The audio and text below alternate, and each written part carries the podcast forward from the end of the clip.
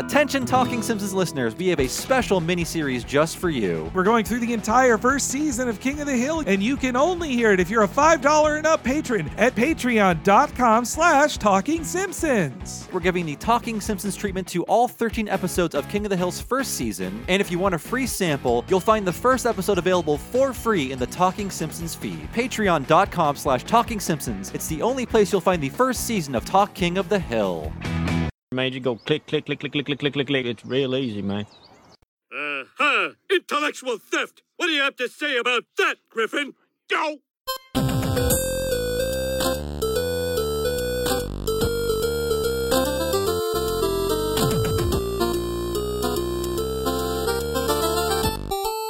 Ahoy, hoy, everybody, and welcome to Talking Simpsons, where we drink until the Statue of Liberty takes her clothes off. I'm your host, Drink the Beer champion, Bob Mackey, and this is our chronological exploration of The Simpsons. Who is here with me today? Victory is mine! Henry Gilbert, hi. Oh boy, and today's episode is the Family Guy episode Death Has a Shadow. Whoa, ass ahoy. And yes, we've reached the ultimate purpose of Talking Simpsons, and that is to talk about Family Guy. From this point on, the show will switch over to be a Family Guy focused show. And of course, I'm kidding. Stop unsubscribing, please. No, please, Please. stay, stay. Uh, we're doing this for a reason, right, Henry? Yes, yes. Much like when we reached the premiere of The Critic or the premiere of Duckman, we actually did it early for Futurama. But when a Simpsons related show debuts in the timeline of the show, we then do uh, the premiere episode of it. And so we're doing that for the detestable Family Guy as well. Yes. As much as some Simpsons fans don't want to admit it, Family Guy's debut is a very important moment in Simpsons show history. It too. really is. It debuted alongside The Simpsons, so that's also why we're talking about it in the timeline right now. So I get to the, this point in history, right? Yes. We want to give you a preamble so you don't turn off the podcast and throw your iPhone in a bog. Uh, so today's episode aired on January 31st, 1999. And as always, Henry will tell us what happened on this mythical point in real world history. You know what really grinds my gears? freaking sweet, Bobby. Oh, God. Uh, the Denver Broncos win 34 to 19 at the Super Bowl. Japanese pro wrestling legend Giant Baba passes away unexpectedly, and Family Guy intercepts Futurama's debut slot of the Super Bowl, which will be followed by a very special NFL themed Simpsons episode. I think you mean the Denver Broncos. Yes, sorry, the Denver Broncos. Yes, it's uh, it was a big night for them. Uh, and then right after they won 34 to 19, it was time for the debut of Family Guy. It's true. Uh, but uh, real quick about Giant Baba. Never heard of him. Uh, he's- I'm regular Baba. Uh, he's it's B A B A. Uh, So, in Japanese wrestling history, in the 1970s, there were two legends. There was Antonio Inoki, who is uh, still with us right now. He has a very strong chin, and he was basically the Hulk Hogan of his day. But the Andre the Giant of his day was Giant Baba, who was a seven foot tall man with gigantism. Who, uh, like, I mean, if you see a seven foot tall Japanese person, that's a crazy thing to see. Like, Yeah. so now, could he wrestle well? No, definitely not. He was terrible at it. I mean, Andre was not a great wrestler, Nope, right? He real just kinda, bad at he it, kind of too. stood around until he did his one thing. he leaned in the corner. Yeah. Well, he did a little more before all of his knee surgeries and stuff. But Giant Baba, what he lacked in athle- athleticism, he had in, he had in spades and charisma. One of the most beloved wrestling stars in Japanese history. Uh, you'll see him in a ton of anime, and as a producer of pro wrestling, he was like the I guess you'd call showrunner, but uh, booker of pro wrestling in Japan at All Japan Pro Wrestling. And it's one of the best runs of pro wrestling of all time, and he's a big part of that. So I'm looking at him online. I see pictures of him with Andre. Yes, And with yeah. Vince McMahon, too. they they did a lot of stuff together, Bob and them, yeah. And his his passing was a uh, real changing moment in Japanese pro wrestling because All Japan Pro Wrestling, after he passed away, his wife took over the business. A lot of his top stars who were loyal to him forever, they didn't like how his wife put a bunch of bad people in charge. So the all of the top stars of All Japan left to form a new wrestling organization which really changed the makeup of Japanese pro wrestling. But anyway, yes, R.I.P. Giant Baba dying on Super Bowl Sunday of 1999. I learned something on this podcast. Uh, and also, uh, real before we get into the history and stuff, a big thank you to the opening theme of this episode is the 8-bit cover done by 8-bit Universe on YouTube. There's a link in the description. Oh, thank you. to them. But uh, but thanks, uh, we we liked uh, sharing the, your guys' cover just to keep to keep the chip tuney vibes of this. Sadly, Family Guy never had a chip tune theme made by Konami like The Simpsons did. There should have been an arcade brawler. But yeah, okay, it's Family Guy time. Yes. here we are. So when this episode debuted, it was Super Bowl Sunday, and I remember a very ominous moment in my life that I'll remember forever. Monday, I was in art class in high school, and we were talking about The Simpsons, and one of my friends was like, "You know what? I think I like that other show a lot better." And I was just like, Oh. I can still remember that right now in my life, like 20 plus years later, of that moment, and thinking, "What? No, no." and uh, Wow. yeah, yeah. You know, I saw this when it premiered because it was advertised so heavily. I watch anything that's animated, and it was premiering next to The Simpsons. It was being so heavily marketed to the Simpsons audience. And I did not like it, but I didn't like it wasn't a personality decision to not like it. And also, my friends were mostly like, man, I don't really like it either. Like, my younger brother, three years younger than me, he was my real, my ride or die Simpsons partner. We, we would n- be uh, combative brothers in most things, but not about Simpsons fandom. And we both agreed we didn't like the first episode of Family Guy. And then over time, it just turned into a thing of like, oh, it, we're picking sides now, huh? Okay, then fuck Family Guy. Like it turned, it turned into that, and it would. For for years afterwards, it became a thing. If I met somebody who's like, "Man, I love The Simpsons, them and Family Guy, funniest guys on TV," I'm like, "Nope, mm-mm, don't like that." I will say up front though that uh, I was one of these people once at one point in my life, maybe like a decade or more ago. But I think there's nothing more hack now than to have hating Family Guy be your persona or being Yeah, oh, publicly hateful about Family Guy. I think that the show got a lot better. It's not something I would ever sit down to watch, but. I watched recent episodes for this podcast and I thought, you know what? Not bad. It's not as funny as American Dad, but it's not as amateurish as the old Family Guy that I know the best. I think uh, you know they got they hired better writers, they got bigger animation budgets, and they got they got better at their jobs. But also, like American Dad is the better version of this It show. really is. For Uh, sure. Check out our What a Cartoon episode about American Dad from about a year ago. We talk a lot about it there. Uh, and we did do a Family Guy episode of What a Cartoon as well, where we did a more overall view of the series history. So that's why I don't want to repeat ourselves too much in that. And this is really focused on how it affected The Simpsons in 1999 and the overall Matt Groening averse of content. And it also how I felt then too. Like, yeah, when it when it premiered, it didn't. It just felt like a, a lesser thing of The Simpsons. And yeah, and I feel like as a pilot, it's not a good pilot. I mean, No. it establishes what the series is, but not who any of these people are and why I should care about. And to go on into the future of the show, I think they kind of capitalize on that, where it's like you don't care about these people; they're barely people. You're just here for the cutaways and the jokes. That's it. Mm. Yeah, yeah. I think, you know, Family Guy was on an accelerationist path of what Simpsons did. Like, Simpsons, even in season one, you know, it's still a kind of sweet sitcom, but its best moments were when it undercut it. And Family Guy begins with, no, this first episode, we're already undercutting all your sitcom expectations, and it's kind of a cynical show. So by the time the Flanderization gets in place, by season five, they're just like murdering each other. Like, you are ever, Yeah. no one means anything to anyone. Because there are rarely stakes or a reality in these early episodes of Family Guy, I think it took them a long time to figure out how to tell stories in this world with these characters. Mm-hmm. Yeah. Well, I don't think Seth MacFarlane was good enough yet as a tele as a writer of stories and How old was he? 24? A very detestable 24. God Yes, damn it. Yep. yep. Oh, yeah. And he got uh, one of the best deals of a 24 year old that ever has happened in television history. He was given a five year contract of $2.5 million a year. Yeah. It's that's, uh, it's so easy to hate Seth MacFarlane. It's so easy.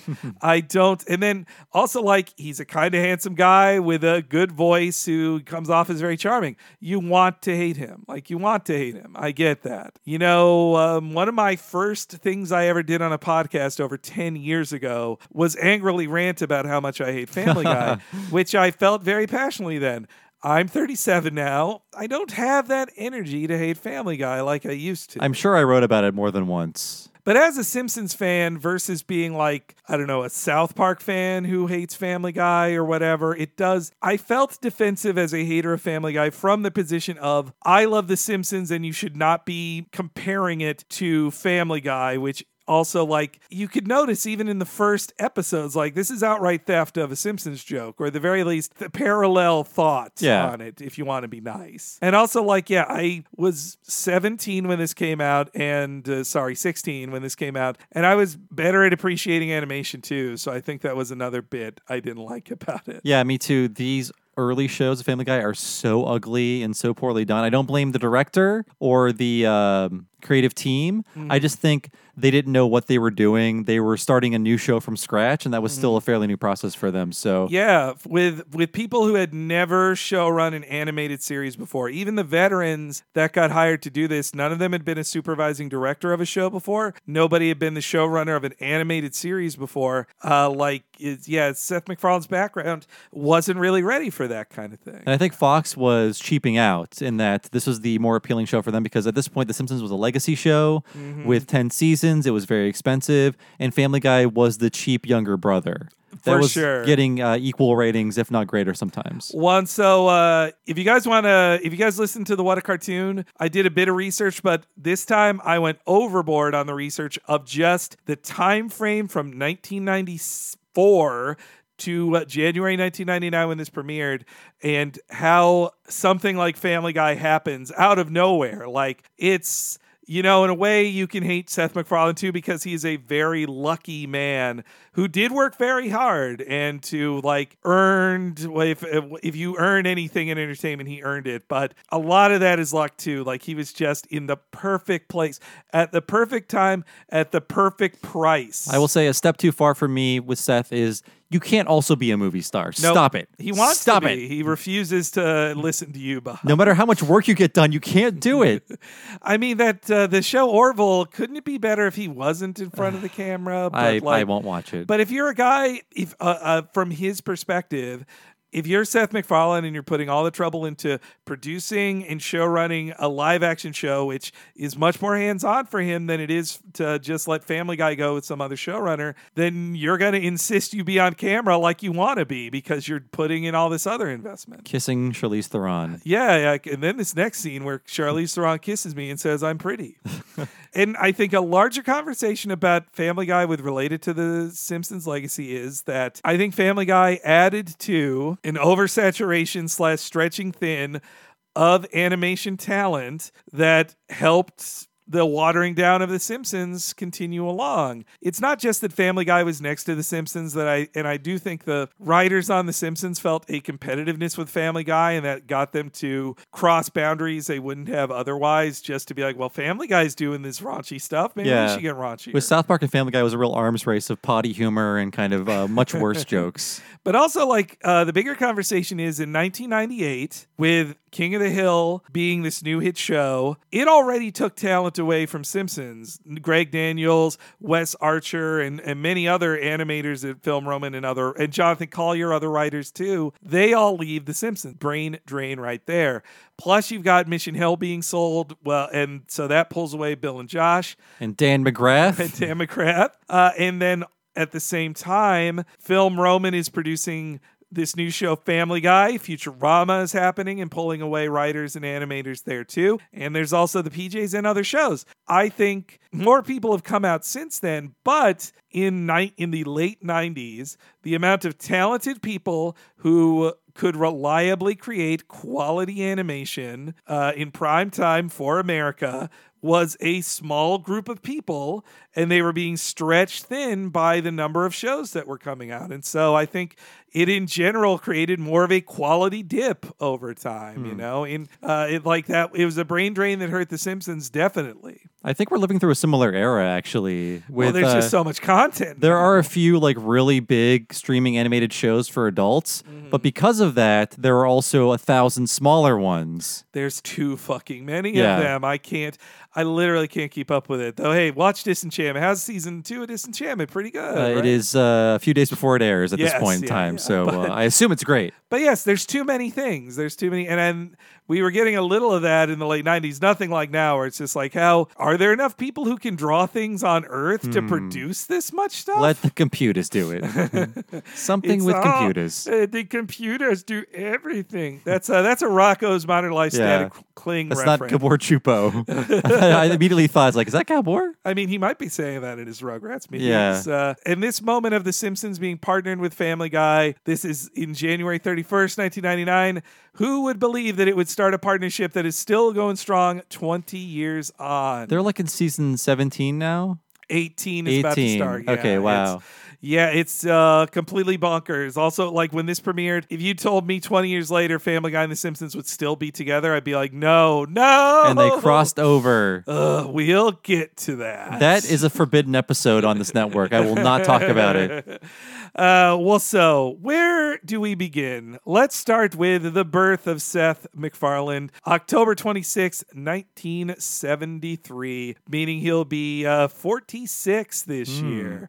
Uh, and Seth MacFarlane uh, grew up in, uh, I think, you know, above uh, middle class uh, See, uh, money. He was a child of means. Yes, yeah, but he also was, you know, a promising cartoonist and comedy writer who, if you live on the East Coast and you don't have Cal Arts, you go to uh, RISD, the Rhode Island and uh, art school. Like that's a big one. I and in 1994, I believe it was, he made his uh, short student film and released it called Life of Larry, which, uh, if you watch it, it's all on YouTube. You can watch it. That was a what a cartoon, right? Uh, this actually predates that Cartoon, This- cartoon? No, wait. uh, but it, this will lead to Larry and Steve, the cartoon. oh, got it, got it. Yeah. What I learned from watching Life of Larry again and re-watching all these things, Seth MacFarlane has one show he wants to do, and he's been doing it for 25 years. Uh, I mean, since basically his teens, that's what he's been doing. And so, uh, if you watch Life of Larry, it's got the hallmarks of like a New England low class guy named Larry who has Peter's voice, but isn't.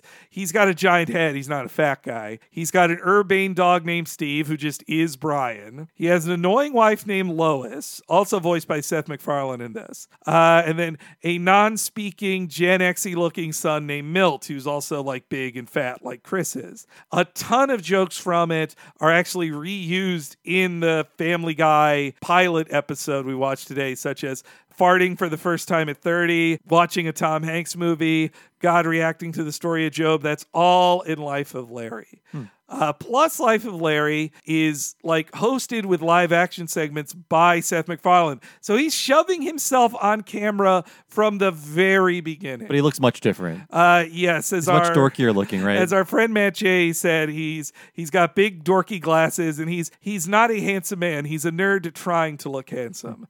Uh, which, when he gets more money, he gets a lot better at that. and there's also other jokes in it that would be reused more over season one, like the whole. Uh, if you remember when William Shatner comes to town in season one of Family Guy, and he has all these like weird poses with no in between animation, that joke is all over it. Life of Larry, if you haven't seen it, let me tell you, it has all the positives and negatives of Seth MacFarlane. Let's talk about those flaws.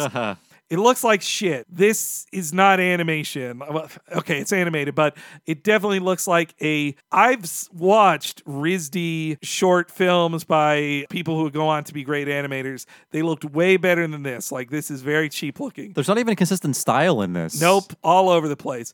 Barely animated characters. It's just lip flap most of the time. It's incredibly unfocused. It starts with them watching Star Trek. It's all just stitched together. The reason I think Seth MacFarlane even has the live action stuff is because he's like, this doesn't have a beginning to an end. I need to have me in live action explain to you the life of Larry. And so it just breaks up all these scenes that are just constant cutaways, no story, highly dependent on pop culture references.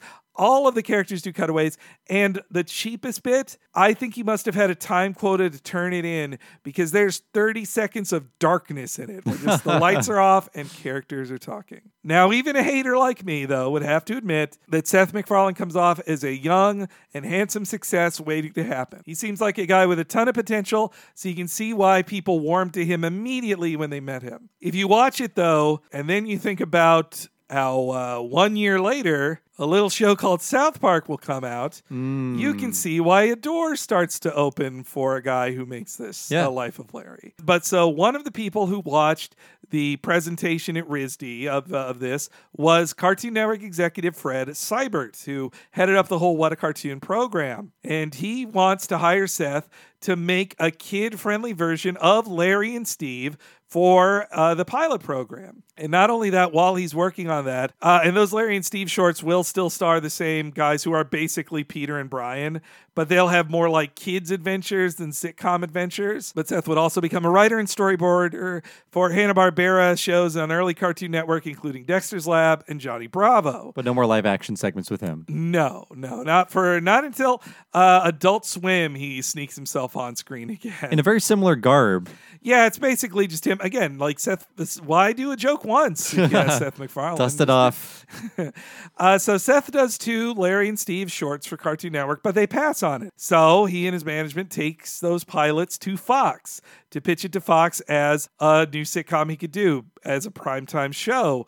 And he's following a similar path of other successes at Fox, cartoonist who becomes the showrunner, like Matt Groening and Mike Judge. Though from the beginning, he's also a voice actor like Mike Judge, unlike Matt Groening. He did all of the voices in his uh, short film. We pointed it out on the Family Guy episode of What a Cartoon, but he is a very good voice actor. with Really, really. a lot of uh, yeah. strong and varied performances. Even in this first episode, he's very good. And also, you save money on the cast because you're already paying him for uh, show running, so you don't got to pay him a lot to be the voice actor. So he is pitching it to Fox. Thanks to the surprise success of King of the Hill, plus South Park being the hottest thing going in animation, the new Simpsons basically, Fox had a renewed interest in more animated programming to join The Simpsons and King of the Hill. They, in fact, wanted so much that they're like, King of the Hill shouldn't be partnered with Simpsons anymore. It needs to be the anchor of Tuesday night. It's that successful. So they have a Tuesday night time slot they're going to start putting animation on,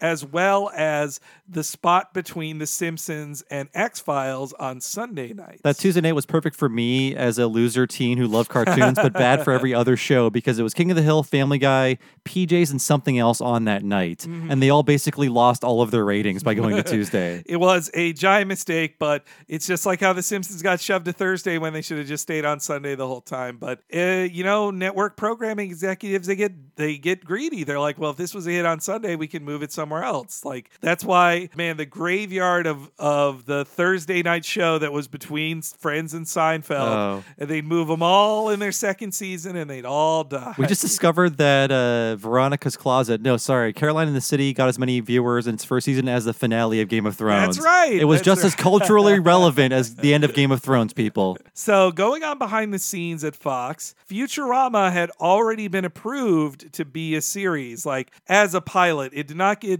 fully ordered to series until about four months before Family Guy did, but it was still in action then. But seemingly, you've got Futurama like that's your go to hit. The next show from the creator of The Simpsons? Wow. But executives at Fox of alternative comedy, I believe their titles were, Mike Darnell and Leslie Collins, they liked uh, the Larry and Steve shorts that Seth MacFarlane gave them. They thought, like, I think they even said it in one article. He's their Matt and Trey. He's going to be their South hmm. Park guy. I think they definitely saw Seth as the future, while Matt Groening in Futurama was the past. And so Darnell and Collins, they give Seth MacFarlane fifty thousand dollars to make a pilot. It's nothing. In you don't make television animation for fifty thousand. It sounds like a lot of money to all of us out here now, but you can't Yeah. make a pilot with fifty thousand dollars. Uh, and so I've heard competing things. Some things say it was a 15 minute pilot. All that's on the internet is a seven minute pilot. And I find it more likely that he made seven minutes because he was used to working in the seven minute format of Larry and Steve and the other uh, cartoon cartoon shows. But over a six month period, Seth MacFarlane, he says he animated it entirely himself using digital assets. And let me tell you, if you watch it on YouTube, the original seven minute pitch pilot is there. It looks like one person animated it. But again, I have to respect the hustle of MacFarlane. Like, how many uh, people are like Troy Duffy of Boondock Saints given this kind of opportunity who just completely fuck it up or get a, a full head and don't finish their thing. He was given $50,000, told you got six months to make a seven minute pilot. Go to it, Cartoon Boy. And he just fucking does it, works himself to death doing it. And even if you don't like it, it has a consistent style. It he developed a style that the show would follow. And uh, if you watch it, it is virtually the first seven minutes of this episode of Family Guy, which is also why this episode of Family Guy takes a big turn when they run out of pilot story because they have to make this a long, a full 22 minutes, not seven minutes. Uh, but it's all there. Like one big difference is in the designs. Like Lois is blonde with a red shirt. Meg is um, played like less vain. She's kind of nothing in it, and she has a white shirt and a blue hat. And Chris has cutoffs, and Chris is also voiced by MacFarlane. The only woman in it is Alex Borstein. Oh, she's still in the pilot. She is in the pilot. Yes, she was like floating Swan around from uh, the Mad TV pool. Yeah, It's I'll- funny how a lot of voice actors from this era came from Mad TV. Yeah, I have a bigger theory about that, but I definitely think some Fox favors were called in on this voice cast here. Lacey Chabert, you're ready to go. Get out there. Uh, but yes, Alex Borstein, she is in the pilot as Lois. She was cast that early. I can't. I watched one of those Mrs. Swan clips again. I was like, how did we do this? How did we as a society say this is okay? Did we be like, this is fine? Yeah. We're living in the post that guy getting fired from SNL uh, Yes, landscape yeah. now, but uh, I mean, it's uh, hey, maybe that lady she did look like a man. Who knows? God, that was a sketch I watched. I That's know, the me one, yeah. too. Uh, no, I, uh, God, yeah, Miss Swan. I mean, anyway, so uh, he makes the pilot. He finish it like he presents it to them, and the Fox folks love it. The two executives who greenlit it, they love it, and they're like, you know what? We're going with this. This pilot has sold us on. Which also like Fox primetime shows do not get like a pilot of animation. They normally just order it to, to 13 immediately. But that's not what happened with Family Guy. He actually did a pilot. And so, May 14th, 1998, these are all the variety headlines here I'm going to be going through. So that's the official dates here. In May 14th of 1998, it is officially reported by Variety that Fox is making a new animated series with the article citing Fox anonymous sources that spelled it out why it was attractive to the broadcaster. It was cheap and edgy, edgy like South Park, would work well within the Fox system, and was run by a young guy that wouldn't reject notes like Matt Groening would. And they even called it the little engine that could, that show. So, uh, and we talked about it a bit on our Futurama podcast, but like Matt Groening was very aggressively not taking notes and being like publicly embattled with Fox. So I do think like if Matt Groening hadn't pissed off Fox execs that much, they might not have greenlit Family Guy as competition for Futurama. I think Matt earned the right to be a huge dick He about Futurama. 100% did. Yeah. Yeah, totally. I read some, I mentioned it on a previous episode of something, but if you go back to like a Mother Jones interview from 98 or 99, he is so upfront with how mad he is at Fox. Like, Yeah. it's around the premiere of Futurama or before, but he's like, no, they fucked me over. I made their network. and it's not him saying, I made you, I can break you. He literally made Fox. Like, Fox Yeah. would not exist without The Simpsons, period. No way, no way. So once it's ordered to series, the voice cast starts coming together beyond Borstein, and this is where I say it is a real bunch of Fox favors here, Uh-huh. which keeps it in the family, which I think you know also probably makes it a cheaper or at least easier with red tape than casting a bunch of people who don't already have existing Fox contracts, like say the casts of PJs or Futurama. So you've not only got Mad TV's Alex Borstein, but also as a recurring voice actor on it, Phil LaMarr, who's really getting into his voice acting career in 98. You've got Seth Green, who at the time was on Buffy the Vampire this Slayer, a Fox show. That was a Fox show, yeah. It was on WB, but it was a Fox production, so he was working for them too.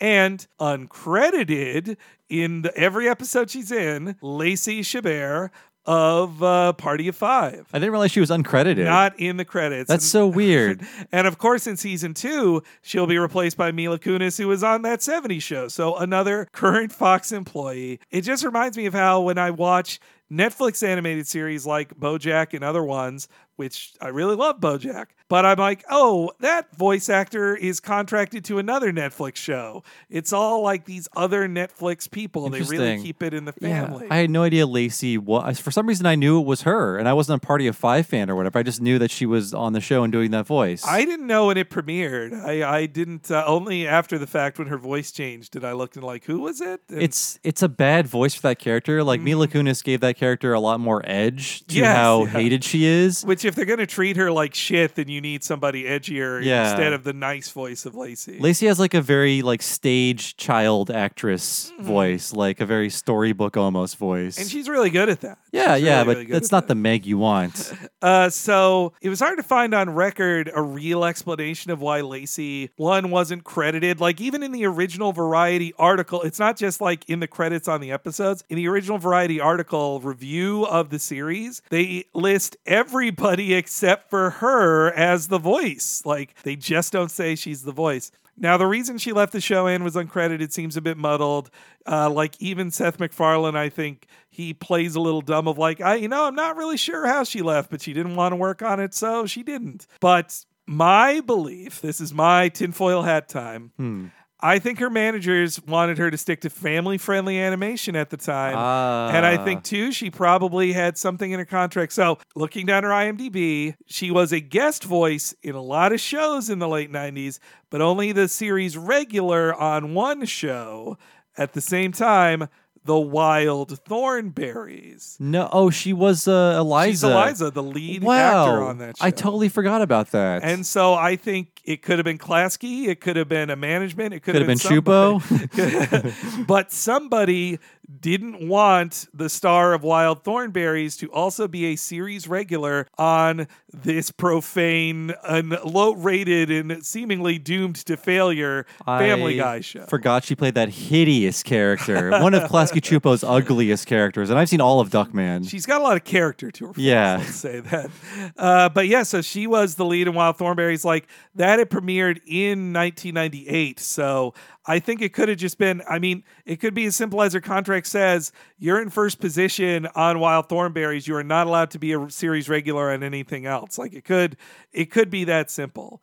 But for whatever reason, she only does the now in broadcast. There's seven episodes of season one production there's 15 episodes of season one so that's why in season two in pr- broadcast order meg's voice keeps changing because they'll air Ah. a production season one and then a production season two uh, so after they got the cast there they start building up their originals writers room which you've got seth macfarlane and david zuckerman he From- was the showrunner from King of the Hill. Yes, yeah, Yeah. he came over. There were several folks from King of the Hill. Uh, also, Craig Hoffman, Danny Smith, Gary Janetti, John Ridgey, Chris Sheridan, Neil Goldman, Garrett Donovan, Ricky Blitt, Andrew Gormley, and Matt Weitzman and Mike Barker, the future American Dad guys, who I think are the best writers of the first years of, of Family Guy. It's a lot of writers for a new show. Plus, writer actor Mike Henry Yeah, yeah. uh, aka Cleveland. Cleveland, yeah. Yes, uh, who is white, but uh, hey. anyway, another person stolen from the Sim- well, not stolen, but a person who worked on The Simpsons was they had non-writing producer on the show, Sherry Gunther, who uh, she worked on the Klasky Csupo days of The Simpsons, and also worked with Seth on multiple Hanna Barbera Cartoon Network shows too. okay, I recognize her name. The deeper connections to The Simpsons is more on the animation side of things. First off, because this was a Film Roman show, the production was done out of Film Roman concurrently with Simpsons, but digitally before Simpsons ever went digital. Very ugly digital animation. Ugh. And uh, the supervising director of the series, who also directed this first episode, Death Has a Shadow, Peter Shin. Hmm? Now, Peter Shin was a timer and layout artist at Klasky Csupo, working on various Simpsons episodes in that capacity from seasons two through seven. And he eventually got into the director position. They broadcasted about the same time, so I don't know which came first, but he directed several episodes starting in season three of Duckman and also a few segments of season two of Freakazoid. So good, uh, good resume there Hmm. Yeah, for Peter I'd Shin. so. And also, thanks to Klasky Csupo, right as Family Guy was greenlit, Peter Shin was fresh off of being a sequence director on the Rugrats movie as well. So, Pretty high profile. Yeah, For 98, right? I yeah, it, it was pre- uh, that was like the biggest animated hit uh, in the pre Shrek world. Like it was the first non Disney animated movie to ever make a hundred million. I believe. yeah, it was a huge movie. Still have never seen it. No, you know what? Me neither. It seemed a little too farty poopy. to Yeah.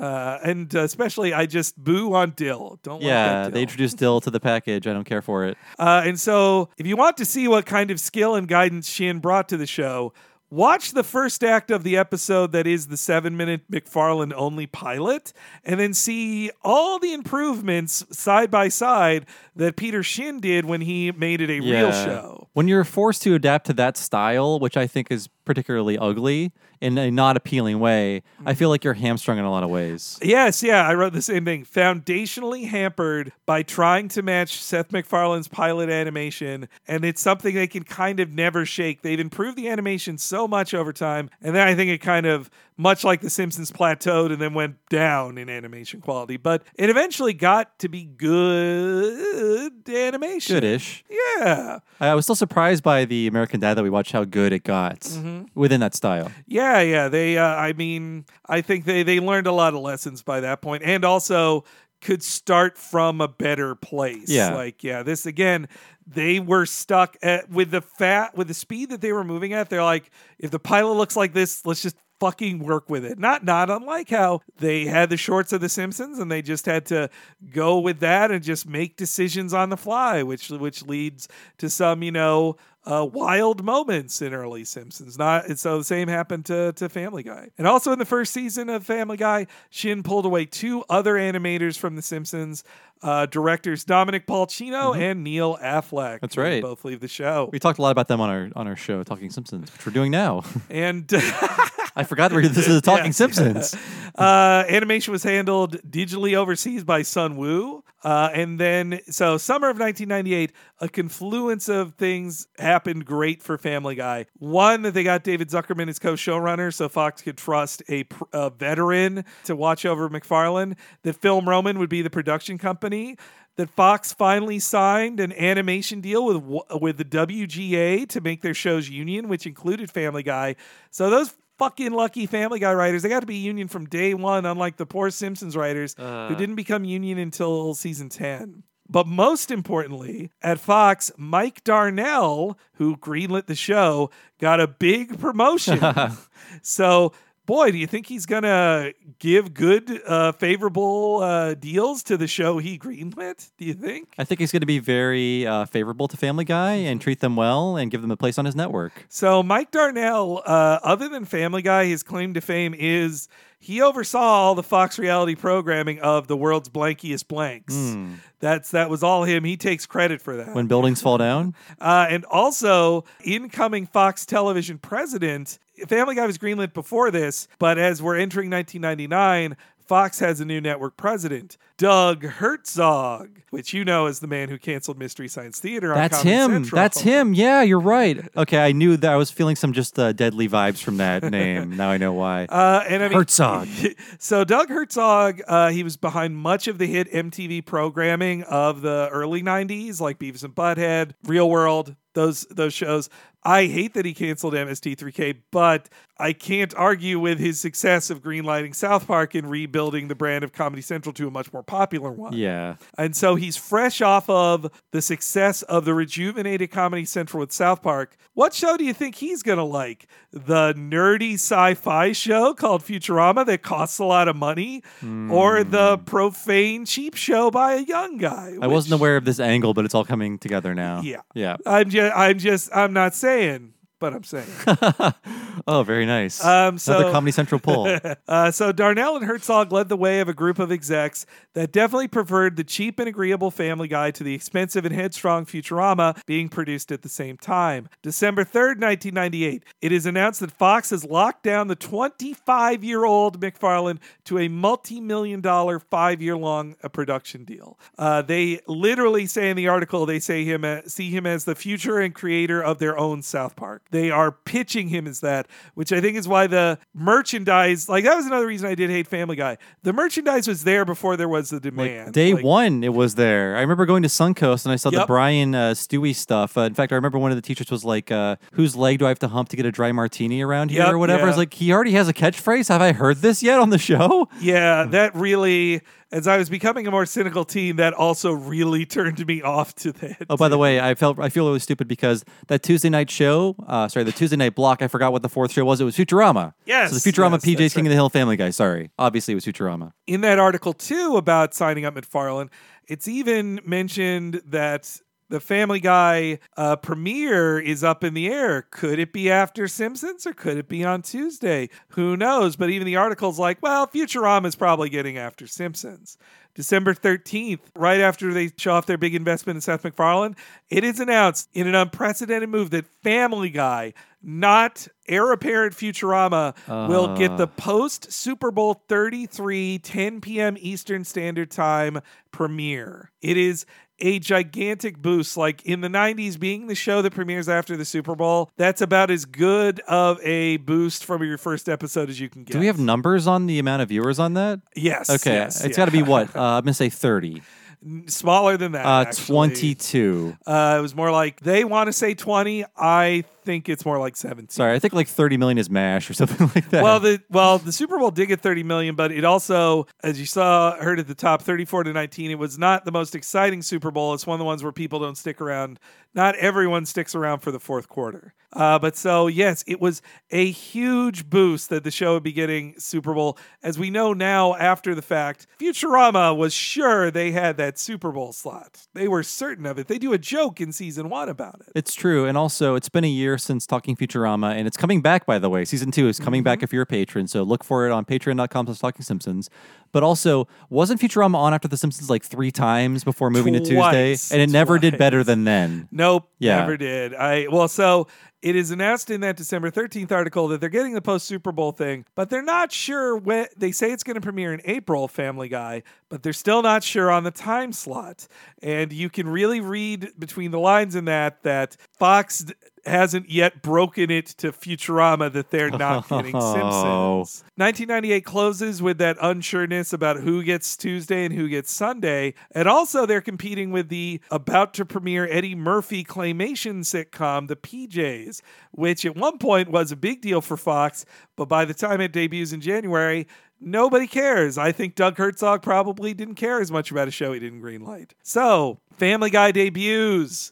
Its ratings were uh, worse than the previous year's post Super Bowl special, which was not really, but the first three minutes were live Third Rock from the Sun, Oh, you're right. Yeah. where uh, John Lithgow gets tackled on the football field right after So the game is over. three minutes of it are live. Uh, I'd say even one minute. Okay. really. it's like, uh, but but that was the show. That's just the comparison that like it actually did worse than the year before. They didn't get a ton of retention, and they even said that it wasn't that much higher than what the PJ's debut ratings got two weeks earlier without a Super Bowl intro. Wow. Wow. Uh, but the fix was in already, so that kind of didn't matter. So, February 1999, Fox is at a crossroads. They got the PJs, they got Family Guy, and they got the still to debut Futurama. What are they going to do? And up front, they ordered two seasons of Futurama, right? Yes. Yeah, I thought so. so February 16th comes the official news that Family Guy will get the post Simpson slot starting in ah. April, but that Futurama will get two Sunday previews before moving to After King of the Hill on Tuesday. Tuesday. God, I know all this, but it still is coming as shocking news to me. It's like it's all unfolding in front of me. I'm like, no, I can't stop it. No. I mean, when the, the two nights where Futurama was with Simpsons, it just made sense. it felt so right. It, was- felt perfect. Uh, it all went wrong after that. Yeah, it could still be on TV now on Fox if they kept that. And that's such an insult to Groening too. Just like, oh, we'll give you two nights there. How you fu- how you like those Sunday night ratings? Yoink. See you in Tuesday Guy. Town, loser. Family Guy started airing in April, but its ratings weren't that great either, to be honest. And after seven episodes, they take a break for summer '99. And by the next season, Futurama gets to go back to Sunday for a season, while Family Guy goes to Tuesday. And then after a season of that, then everything's getting preempted so much, and then they just they decide that King of the Hill goes back to Sunday, and that Family Guy and Futurama will be before King of the Hill. They're going to create this seven o'clock thing that's really Oh. called the preemption hour during football. All season. sports destroy that slot I hated sports more than my than any time in my life during that time. But that is the tale of how Family Guy got to go after the Super Bowl and stole Futurama's glory. And But the funny thing is, Fox really screwed them over in the end. Like towards the end of Family Guy's original Fox run, they were just not airing episodes. I remember the summer of 2001. I uh, was not in school. I had a part time job. I just had a lot of free time, and I was like, "Well, Family Guy's on tonight, and it's new. there are new Family Guys." and it was just them burning off the rest of season three, and you know, we all thought the show would be gone forever. that and PJ's just got a summer dump, basically. And yeah, it was. Well, that's Hollywood, isn't it? Like one day you're some the, the guy at the top, next day you're smoking a box factory.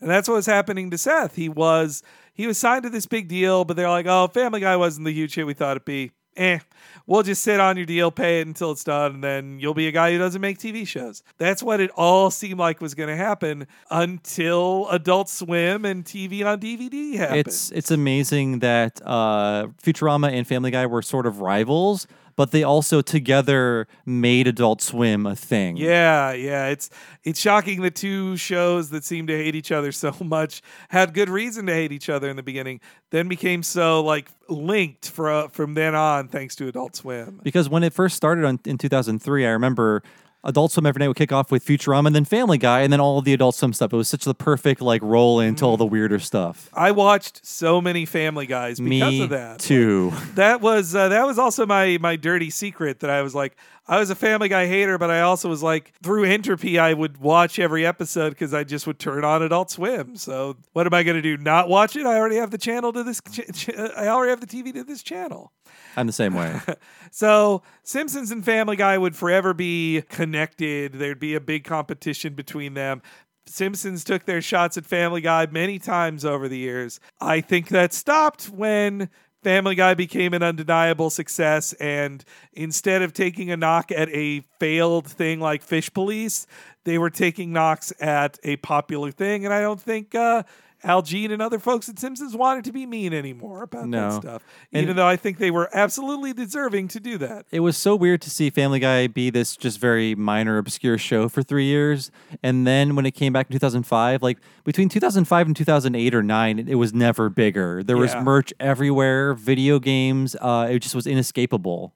everywhere. Yeah. You just yeah, and the Simpsons Family Guy uh, sniping at each other would grow over time. Culminating in the No. 2014 crossover two-parter, which uh, Harry Shearer is uh, the only one who sat it out. Which uh, I'm proud of you, Harry. Yes, I love you, Harry Shearer. I, I have watched this. Yes. And I refuse to talk about it. It, it scarred me. They are Family Guy episodes. Yes, but um, it's not a place these Simpsons should ever be. no, no, and Even in their current form, which I still like in some ways, they are two kinds of humor that should not mix. Well, and so what's going on with Family Guy and The Simpsons these days? Well, interestingly enough, in February of 2019, when it was announced that The Simpsons got renewed for two more seasons, Family Guy only got renewed for one more, which I think shows that I think Disney's done with, they're not going to want more Family Guy in its current form after this current season. This is my prediction. I think it is the uh, culturally, it's the more ephemeral show. I don't think it will have the staying power of Simpsons. I mean, definitely people probably still watch it a ton, but I think as a draw on a Disney Plus, The Simpsons is that a lot more. Plus, I do think that Disney Plus is trying to be an all ages kind of streaming network, and Family Guy is a real dirty show, R rated in some on occasion. And The Simpsons makes Disney jokes, not like Family Guy makes Disney jokes, though. Yeah, that's true. So as of now, they're renewed for 18th, but not 19th. Yes, yeah. So, So, 18th will begin. Are we in 18? The 2019 to 2020 season is the only season they're uh, oh, officially doing now. so yes. if we don't find out soon, it could be over. it could be, Wow. I well give it till February next year. I think February is usually the cutoff for those, and uh, and also like Family Guy is on Hulu, but then again, Hulu is basically owned by Disney now anyway. So it's so weird. maybe what Hulu even is is Hulu dirty- now? well, Hulu originally was Fox? Disney, Fox, Comcast. When Disney bought Fox, they became 50%.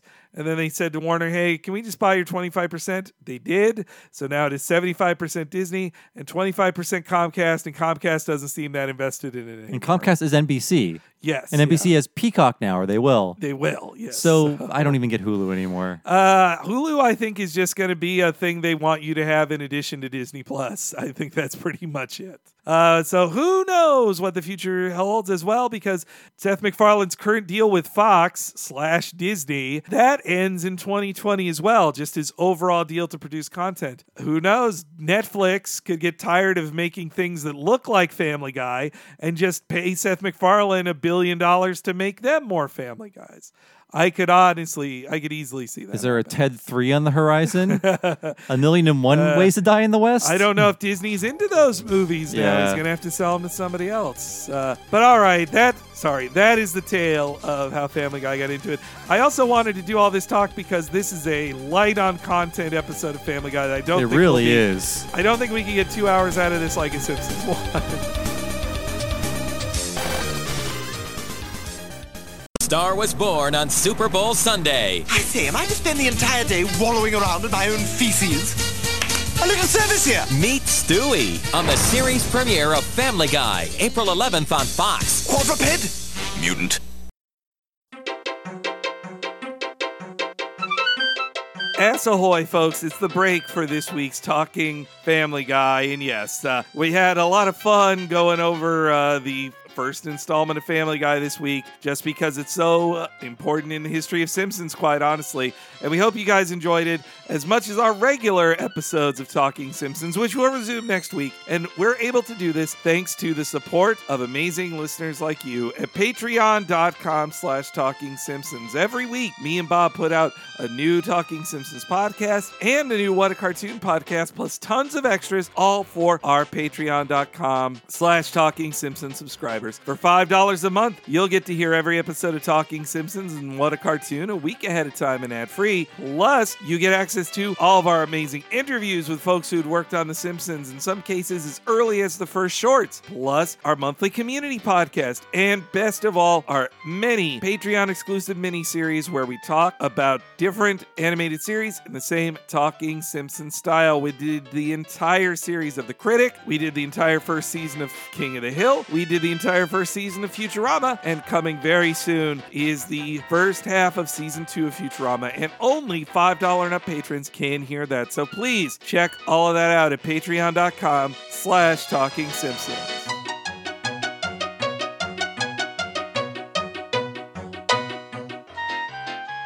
And if you just grabbed a bunch of money from some magical money rain, you should sign up at the $10 and up level at patreon.com slash talking simpsons. Premium supporters not only get all of the $5 stuff I just mentioned, but they get our monthly What a Cartoon Movie podcast where me and Bob talk about a different animated feature film once a month. We just did Cowboy Bebop the movie. Before that, Akira, a goofy movie. Batman Mask of the Phantasm, Into the Spider-Verse, and tons and tons more. We talk about all of our favorite animated films, and you can only hear that if you sign up at the $10 premium level at patreon.com slash talking simpsons, and that has so many more benefits for you there too. Please, one more time, that's patreon.com slash talking simpsons.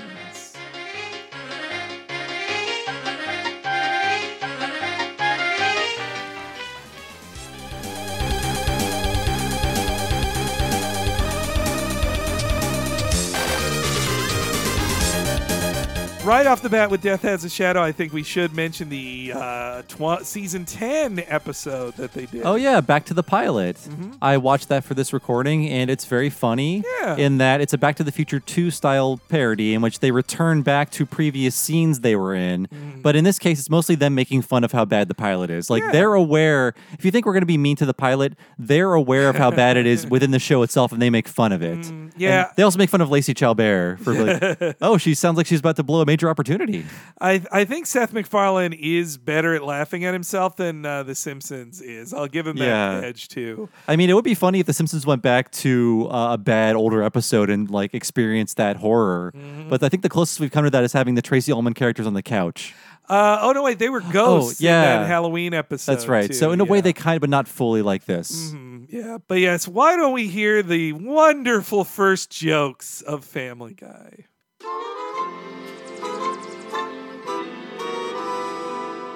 Mom, Dad, I found cigarettes in Greg's jacket. Greg, were you smoking cigarettes? No, Dad. Well, he's lying. There's no doubt about that. Greg, I'm afraid your punishment will be four hours in the snake pit. Maybe that'll give you some time to think about what you've done. Oh, man. That'll teach him. And Jan, I'm afraid you've earned a day in the chamber of fire for tattling on your brother. Ah, smoking. How does a boy like that go so wrong? Well, I live in a crummy neighborhood. The Brady's? Oh, hell yeah. They got robbers, thugs, drug dealers. Ah, you name it. You folks want some pancakes? No, thank you. See, that's the worst we got is uh, Jemima's witnesses. Bam. Bam. Boo! it's funny. it's really telling that the first uh, joke in this entire pilot is not featuring the characters, really. Mm-hmm. Just like, welcome to the show. It is parodies. They More than the critic. They listlessly watch television. Yeah. Uh, and yeah, the first, let me know, first jokes on Family Guy are what if the Brady Bunch was like crazy? And doesn't Jemima sound like Jehovah? That's it. That's the. Tell me, Henry, will they make similar Scooby Doo jokes?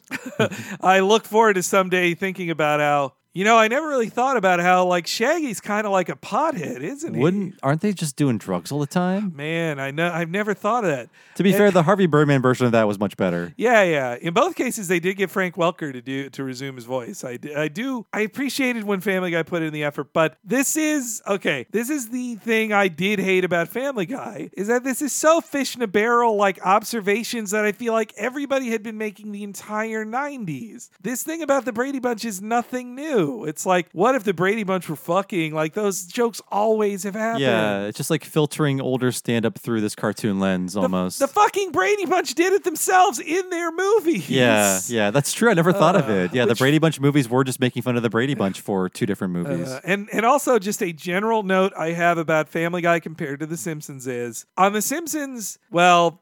Al Jean would break this rule sometimes, but usually The Simpsons would be watching a show that is like a show, but it would be, you know, hosted by Krusty or they'd make up somebody to host it. On this, they're like, well, just it's the Brady Bunch. It's just they're watching it. It's I think that's why people liked it so much, though, because it was things you recognized. I know, and that's, part of the appeal. Just like, oh yeah, this is not a parody of the Brady Bunch with different characters. This is just the Brady Bunch, but exaggerated in some way. They did a joke I, I found a recent-ish joke which is they played double dribble like the NES game for 90 seconds. I think they did one with like Tecmo Bowl too, man which is just like doing a Let's Play via Family Guy. yep yeah. But it's a joke about but I, I got to give it to them on the specificity of just like yeah the corner three that's that's that's what's broken in double double dribble but it's a but yeah it is like I recognized it the joke like uh but the Brady Bunch thing they're doing was the plot of a season two episode called Where There's Smoke which is about them finding cigarettes in Greg's jacket and him saying it's not his which does belong it actually does belong to his friend Tommy Interesting. That's not one of the more well-known ones, I think, because I think they covered all of those in the movie. Yeah, they. Had, I'll give it to MacFarlane for going a little deeper on that. God, Jemima's witnesses though that sucks. Such a bad joke. Just and that's how you go into your opening. Yeah. So up front, you're like, uh, what is this show? Like, who are these people? What's the point of this? What is the reality? And just like uh, Lisa's Sax did 15 months earlier, they also conceive of an opening where the characters recreate All in the Family. So another thing that when I saw it, I was like, Simpsons did that. And then not only is the OP, you know, the All in the Family recreation, but that basically turns into the Simpsons opening with the dancing with the elephants and stuff. Yeah, it's it's a bit weird. Now, I do think the opening does sum up what Family Guy at its best, too, which is that it's a hoary old sitcom that then becomes some quality musical numbers. Like that's that's really what the show. Obviously, what Seth MacFarlane really wanted to do was sing. Like once he got a sitcom, Yeah. it's like, all right, time to sing, and I'll sing as three different people. I'll be singing as myself all the time. I'll invite Frank Sinatra Jr. on the show. and then it'll be Frank Sinatra Jr. plus me, and also me, and then I'll be in the audience as another character saying I like it. He has albums, folks. multiple albums. Uh, we come back from the opening. Meg wants lip injections. We then get the show's first Hitler joke, one of uh, many, many, many Hitler jokes. You know, Hitler jokes once felt kind of uh, lame and tacky. Now they just feel like uh, I don't know. There's a different weight to them now. Definitely, yes. Yeah, I this- think uh, not to get too way down with modern day politics, but the joke was just like, "Oh, this will never happen again." Mm-hmm. Hitler's open game on Hitler. Now you're just like, "Ooh, I'm looking at Hitler's everywhere now." now I do think uh, this Hitler joke was not in the pilot presentation that uh, Seth did. Neither was the lip injection stuff. So this was all added in, I think, by Zuckerman uh, uh, just to fill out the show. Like, definitely this lip injection thing gives Meg something to do aside from nothing, which is what she did in the pilot. Uh, but the Hitler gags on was something that always separated them from The Simpsons. Yeah, Matt Groening famously hated Hitler gags. you, you can see a few here and there, but what I notice about this episode compared to one 10 years later is like they're so desperate with the cutaways. Like they never give you a second to just breathe and, and like take the show in Yeah. at face value. There are just like so many cutaways in this. I would say like three or four times the amount you would see like five or six years later on the show. and they ju- and they smash them up together too. Like, and then I did this, but after I did that, and then I did this. yeah, it's it's like a it's like a cutaway combo almost. Uh, but why do we meet the hilarious talking baby that the world loves to hear? Excellent. The mind control device is nearing completion. Stewie, I said no toys at the table. Damn you, vile woman! You've impeded my work since the day I escaped from your wretched womb. Oh, don't pout, honey. You know, when you were born, the doctor said you were the happiest looking baby he'd ever seen. But of course, that was my victory day. the fruition of my deeply laid plans to escape from that cursed ovarian Bastille. Return the device, woman. No toys, Stewie. Very well then. Mark my words. When you least expect it, your uppance will come. Mom, can I turn the heat up? Oh, don't touch the thermostat, Meg, if Father gets upset. Come on, this thing goes up to 90. Without your thermostat. God, how does he always know? Brain implant, Meg. Every father's got one. Tells you when the children are messing with the dial. Hey, Peter, my thing went off. Your thermostat okay? Yeah, it's all right. Hey, is my kid over here? Forget it. False alarm. There's like a weird off-model Cleveland popping in there. So in the pilot, seven minute pilot, it is just Cleveland. Yeah. Like so that I think they wanted Cleveland to be in different scenes. Like well also in the in the seven minute pilot there's no Quagmire. So I I think in between the pilot and making the first season they realized they needed a Lenny and Carl for Yeah. for uh, for I almost called him Homer for for Peter. Homer Griffin. Uh, yeah, Stewie, some, huh? some things they dropped in this that I I like that they dropped was like so immediately upon watching this as a 16 year old in 1999, I'm like this is Pinky in the Brain. This Mm-hmm. stuff has already been done. The, the uh, diminutive character who wants to take over the world, who's secretly evil and talks in this very affected way. It's it's the brain. It's like, the brain. You've done this before, so I'm glad that like after this season they just dropped this completely, and Mm-hmm. Just like a weirdo. It's it's lame as fuck. I Yeah. hated it from the second. By the end of the third season, when they figured out that he's like an effeminate weirdo who just says odd things and also who hangs out with Brian while also hating him, that's a much better character than like uh, "Victory is mine." Like that sucks. Like I, I- he, he's already got his like catchphrases picked out ahead of time. It's very stupid. Uh, I like in the back to the pilot. They also point out that he just says too many words. Like he- Yeah. he, has a thesaurus with him. and that he lost access to his like uh, amount of gadgetry. And also that uh, Stewie is a total ripoff of Chris Ware's comic Acme Novelty Library. The lead character in that, Jimmy, you look at him, he just is the football headed I will Stewie. say, I, I say Bobby's World to you, sir. Oh, I, okay, that too. But it, in Acme Novelty Library, he's bald as well. That's like, true, It just yeah. is. It, it is. I mean, Chris Ware is talked out about like, oh yeah, they just stole it. It's just my, it's my drawing. They stole it. Boy, that thermostat joke also lame as fuck. That's like a family circus joke with no Yeah. extra spin on it. It's just a family circus. We need to see the brain implant. Uh, exactly. Have it have a like a bloody sore there or whatever. Uh, then by minute five, Chris finally gets to say his first word in the show. They did not give a shit. He really, they honestly don't need Chris. They don't he- need any of the kids, actually. that. Well, really, what I noticed is uh, if you're a character that is not voiced by Seth MacFarlane, you will be underwritten because Seth MacFarlane won't be wanting to say your line. He's not thinking of you when he's writing those lines. And then uh, Brian enters the room too. That's where he says that ass ahoy line. That was Brian's first line in the show. They make fun of that in the uh, Back to the Pilot episode as well. Like Oh, yeah. that they were establishing that uh, "Blank Ahoy" would be Brian's catchphrase. So, I, what I like about Back to the Pilot is you see these scenes that you don't see in the pilot, like the interconnected scenes. So, when the helicopter crashes, or sorry, when the blimp crashes in the Super Bowl scene in the season ten episode, Brian says "Crash Ahoy." like they're pointing out that "Ass Ahoy" is a terrible line. Yeah. It, then uh, Brian also points out that Peter's wearing pants after seven. What's the occasion? Which virtually every episode of Family Guy has a scene that happens after 7 p.m. and Peter is definitely wearing pants at home. So Well, Peter is one of the characters that can be safely nude on TV without needing censor bars Yes. or blurring because the uh, the gut just covers all the genitalia there. Yeah, I do. Uh, a, a line I actually like of Brian's where Peter gets his bathing suit flies off and he's then thrown upside down in the water so his gut isn't hanging over it. Then uh, Brian says, like, huh, so that's what Peter's penis looks like. That is a good line. See, we're remembering good there are jokes funny here, jokes on Family Guy, just not in this episode. Peter asks for permission to go to a stag party, which again just feels like a fucking Flintstones script. Like there's no it really change- is. He's going to like the the Moose Lodge or whatever. Like we talked about it when we did the Princess Kashmir episode of Simpsons. That felt old in '90. Yeah. in '90 it felt old, like your dad's going to a stag party to watch to watch porno. Like no, that since the death of the union in America, Yeah. by labor unions, that doesn't exist anymore. there ain't no toy union on this show. Uh, but yes, Peter promises he's not going to drink. And remember, you had an Irish coffee the day we went to see Philadelphia?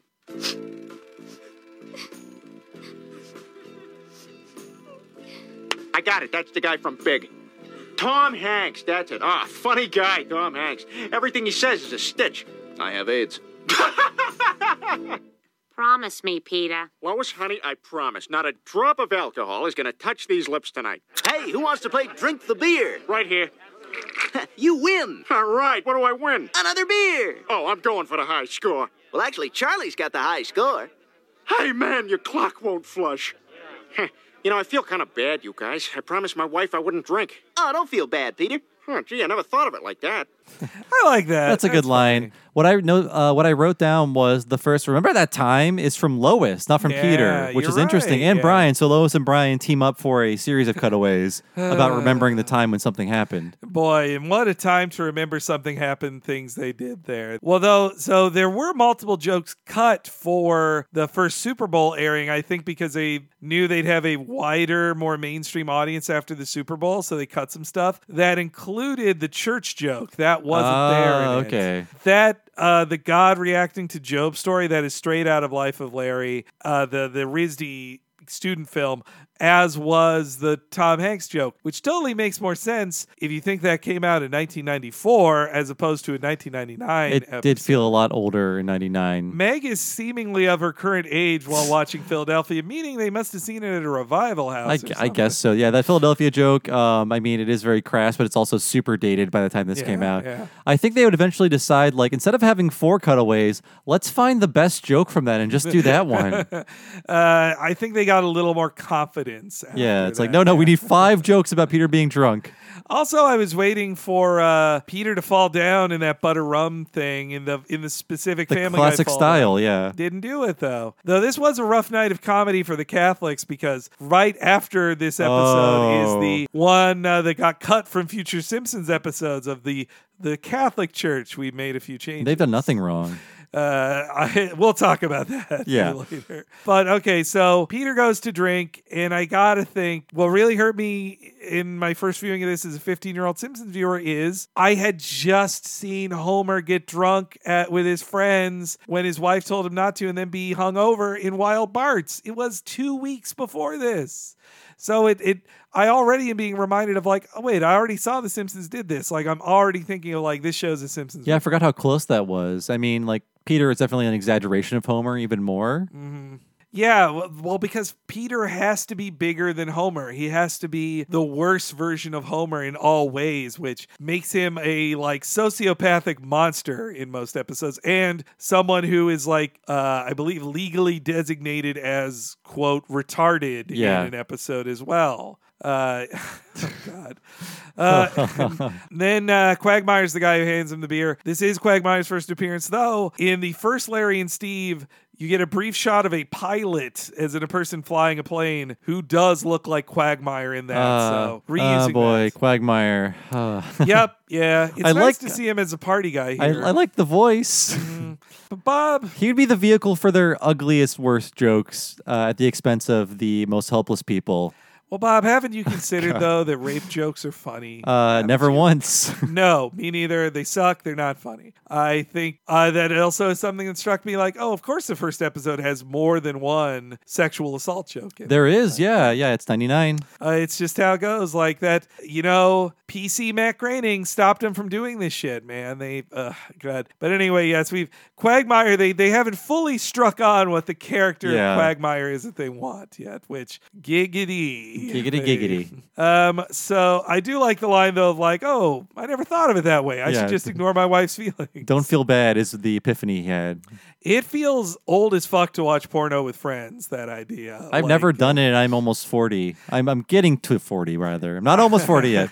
I think of a time in the 60s where like your one skeezy friend mail ordered a eight millimeter reel of a porno. And you're like, well, none of us else have this. Let's Yeah. just save our time and watch it together and jerk off separately some other time. Save these memories in the spank bank. Uh, I think the closest we have to this now is if you go to a porn account on Twitter and then see that your friends follow it. And Hmm. uh, not that I've had that experience, but uh, though Asa Blanca, that's like a lame joke too. I think that, Yeah. uh, I am impressed they got away with like I'm when I whip this out and you're not on it. Like he's saying, get uh, get, Get on, on my, my dick. penis, yeah. Like, yeah. I prefer the uh, both. So both the critic and Simpsons had uh, Casablanca parodies right before this too. That's right, Leading yeah. up to this, so it was old hat. And Jay Sherman imagined the uh, Statue of Liberty taking her clothes off. That's where I okay. Of course, yeah. So they rip that off too. Another joke taken. No leering at the statue. Uh, but in this case, they get super drunk to see it, which I uh, I don't want to keep being Monday morning quarterback, but like, okay, so one of his kids grabbed the Asablanca tape, which is clearly labeled as Asablanca, in a case that says Asablanca, but accidentally thought it was a blank tape. That then they tape a special of the Statue of Liberty over it. How? Like in. It doesn't make sense. Conceptually, it's weird. They should have had the tape break and then it switches over to the TV, and then there's like a Statue of Liberty thing on or something like that. the whole point of it is is is that you're trying to fantasize about the Statue of Liberty. That's the lame joke you're going for. But to get there of like, oh crap, my kid taped over. They're like, why wouldn't Chris just watch the entire thing and not give a shit about taping? Yeah. uh, that special. It if anyone wouldn't sense. destroy porn, it'd be Chris, a Yeah, teenage boy. They got away with a joke about the sound of masturbating with him. That's in regular right. television. Yeah. And that's like if they did it post season four, I know they got to be dirtier, but they did that pre pre cancellation. I couldn't believe they got away with that. I do think though in the Super Bowl airing they didn't get to show that and if you're not on it line. I Mm. believe that was cut. Peter wakes up the next morning. He's hungover after having 37 beers. That's a comedy number. Oh, yeah. It's a classic yeah. comedy number. It It's comes up a lot. it's a prime number. That's funny. he drank them in a row, from what I've heard. uh, and so, yes, that's when Chris finally gets his first line to say, Yeah, fight the power. He has no character, he's nothing. Uh, then we get another joke that wasn't in the seven minute pilot, The Accountant's in the Head, which that feels like a Barker and Weitzman American Dad kind of joke. yeah, yeah, I do like that joke a lot about not thinking about what's outside the head. Yeah. That's dangerous. Too smart for MacFarlane, I Yeah. think. So I'm going to take any credit away from him on this. Uh, and uh, Lois's fall is in the pilot presentation too. So from the beginning, they're like, yes, the plot, the idea we have with Stewie is he tries to kill his mother. That's Man, all we've got. I mean, Peter is where he needs to be uh, vocally, and Stewie is too. But boy, Lois is just like, oh, Peter, what did you do this time, Peter? Uh, oh, jeez. And Borstein says they asked her to speak. That's her sped up. She Yeah. spoke so slow.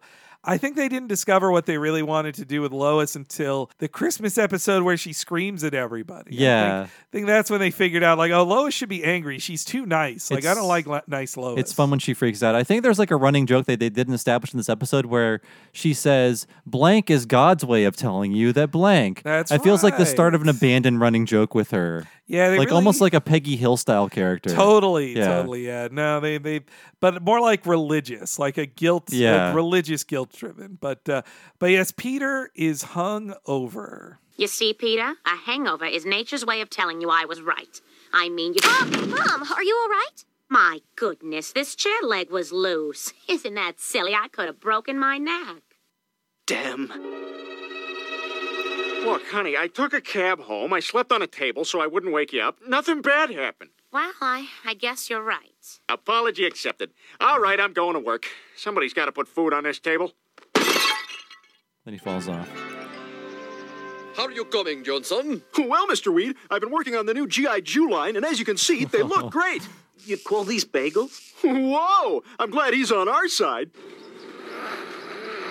Peter! What Are you sleeping on the job? Uh, uh no, there's a, a bug in my eye, and I'm trying to suffocate him. Peter, I like you, but I need you to be more than just eye candy around here. It's your job to watch for any toys that could be hazardous to children. Now look sharp! Uh, yes, sir. He falls So, back asleep. That's Rocko himself, uh, Carlos Alazraqui. That's as right. Mr. Weed. Which again, I think they're establishing things they didn't pick up on. Where this whole toy factory setting, or Peter is working at the toy place, Mm-hmm. never really became a dominant thing on the show. And then they kill Mr. Weed. Yeah, yeah. From seasons one to three, I think they forgot he had a job there, or they they'd occasionally remember it. It was pretty meaningless his job, and that's. I mean, that is it. Didn't I don't think it was intentional, but it ended up being something that does differentiate them from The Simpsons. Is that Peter gets kind of a new job every couple seasons on the show. Like he went from that to work to working for Carrie Fisher. Yeah. Uh, to then he became a longshoreman. I know that believe. one, yeah.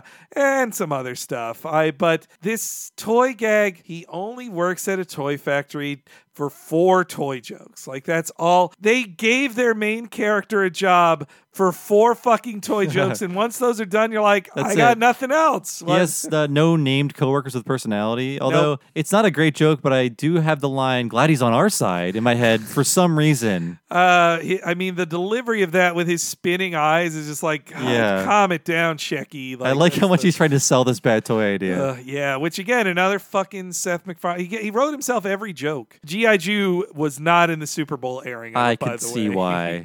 but it was in the seven minute pilot, so MacFarlane wrote that. That was not one of their Jewish writers writing that. yeah, I mean, it's but just, they approved of it tacitly. it's it's South Park edge lordiness. That's all it is. Yeah. Like that's uh, So we got a Hitler joke and a Jew joke. Yep. So Yeah, far, yeah. And, uh, they cancel each other out. Frankly, And of course, Mr. Weed, they realized instantly their joke with him, he's a fag. That's what's funny. He says things in a lispy way. he likes getting a dick later. he's somehow Peter's neighbor based on how far he can Oh. throw that uh, statue dick. That's right. Yeah. yeah. I don't like that. I think they were not very uh, creative with Mr. It's like uh, we need a vehicle for gay jokes. Who do we go to? Well, I guess his boss could be effeminate and and also vaguely foreign, so they can do something with him. But like he's he's not a sa- he's not gay acting or voiced by Carlos in the seven minute pilot. I think he's voiced by Butch Hartman, is what I read. Ugh, yes, yeah. Uh, he went on to uh, Infamy. but he was an old uh, old boss of Seth, so he's Yeah. watching out for his old boss. Ooh, I still want to do Fairly Odd Parents for What a Cartoon at some point. We'll point. do it. We'll it's do not a it. bad show. Uh, I think this act break joke is not good. Nope, In that bad. there's no heightening. It's just like kind of lame. So Peter falls asleep and then various things roll by that shouldn't roll by on the assembly line. which they But- already did on Simpsons when Homer toured the Death Factory. That's that's also true, but there just should be one. f- The final thing that rolls out should be a twist on that joke. Like it Yeah. could be like like uh like a like an evil book or something or something innocuous but that's secretly evil. Who knows? Yeah, a cute a cute doll that then the head falls off and it's a knife, but instead it's like it's uh, a plug, it's an axe, it's a toaster with forks in it, uh, and then we get our first appearance of Tom Tucker and Diane. And now back to Action News 5. Our top story tonight when toys attack. Quite a situation we've got here, Tom. Quite a situation we've got here, Tom. Indeed, Diane. It seems the Happy Go Lucky Toy Company of Quahog, Rhode Island, has released several highly unsafe toy products into the retail market. Come on, Timmy, throw the silly ball. Oh boy, a pound poochie. Come on, baby Heimlich, spit it out. Peter, I am appalled. Your negligence has damaged this company's reputation. You're fired! Ah, oh, jeez, for how long? That joke's okay, at least. Yeah, yeah. But uh, so they, have, I guess they have their Kent Brockman now. Two of them, Tom and Diane. Diane got killed off in season nine. Oh, that's right. I like how they established that um, Tom has a son with an upside down face, and they carry that. I do they like establish that. it for one joke, like "Don't use the word freak. That's an ugly word, Diane." and then we find out his son has an upside down face. Uh, the Tom, Tom Tucker also is Anchorman five years before Anchorman. So That- yeah, yeah. they actually didn't rip something off there. Though I mean, that pastiche was there. Was it was in the ether. One very distracting thing, and I might have mentioned this on the What a Cartoon, is that the voice of Diane is also the voice of the boss in Metal Gear. That's right. So I couldn't stop thinking of Family Guy while playing Metal Gear 3 and hearing those emotional moments. Thinking that the boss is about to throw it to Tom Tucker. yeah.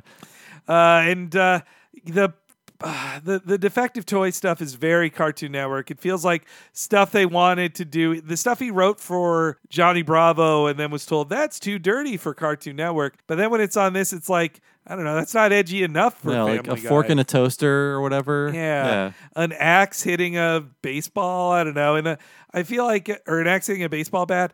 I feel like two seasons later that would have hit the kid in the face. Or something. Yeah, It at least would would have have. been excessive val. It would have at least been excessive violence. It would have been more cruel. That's all we want from Family Guy.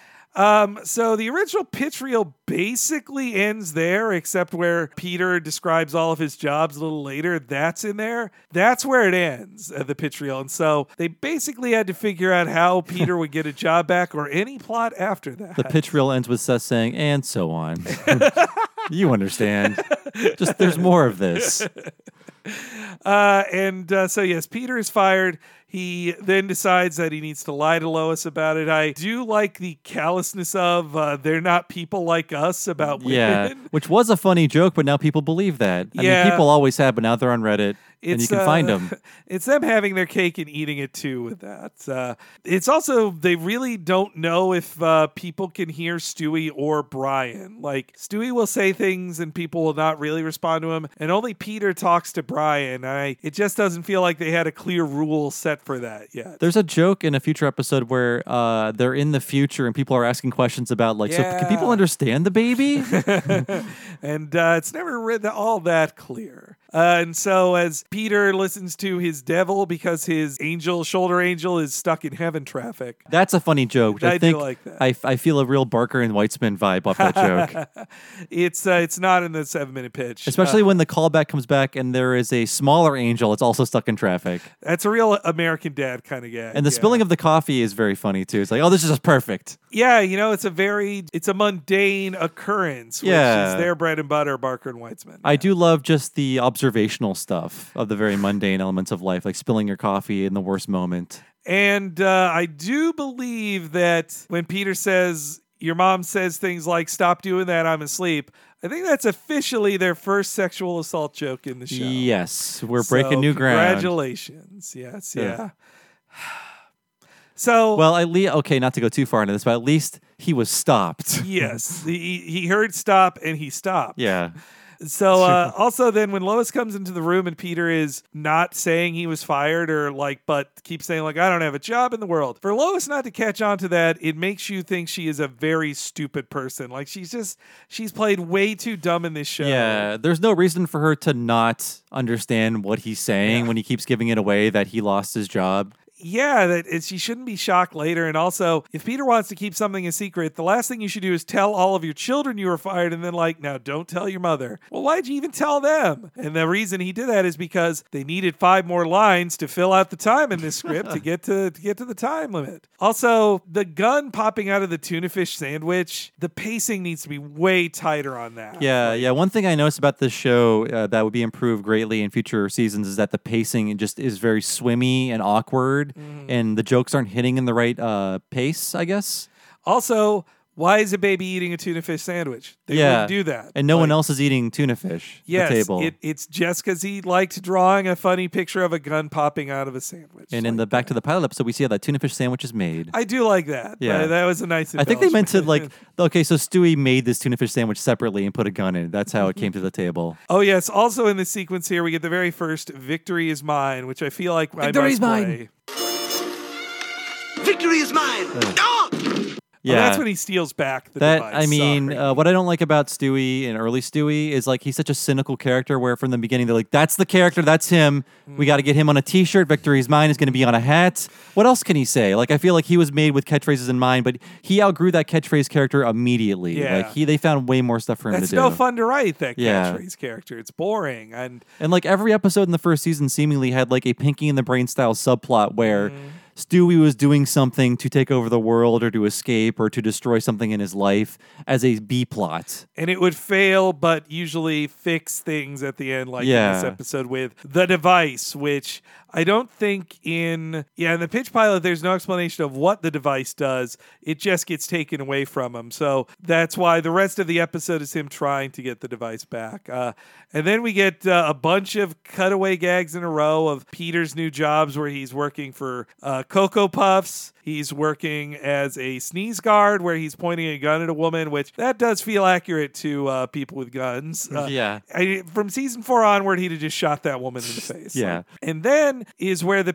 reel cuts off, which is the Von Trapp family joke, which, man, Family Guy loves sound of music jokes. They really do. So, I mean, it allows them to do musical and Nazi jokes. So I mean, that is get a it. that's a is that also a Nazi joke that he the Von Trapps beat him or something? Yes, yeah, yeah. Well, Okay. so the pitch reel actually has the joke better. Okay. Uh, but so in the pilot, he thinks he's won a musical contest, which in the plot of Sound of Music, the Von Trapp family wins a talent contest, but they are sneaking away from the Nazis to go to Switzerland while they're being announced as the winners.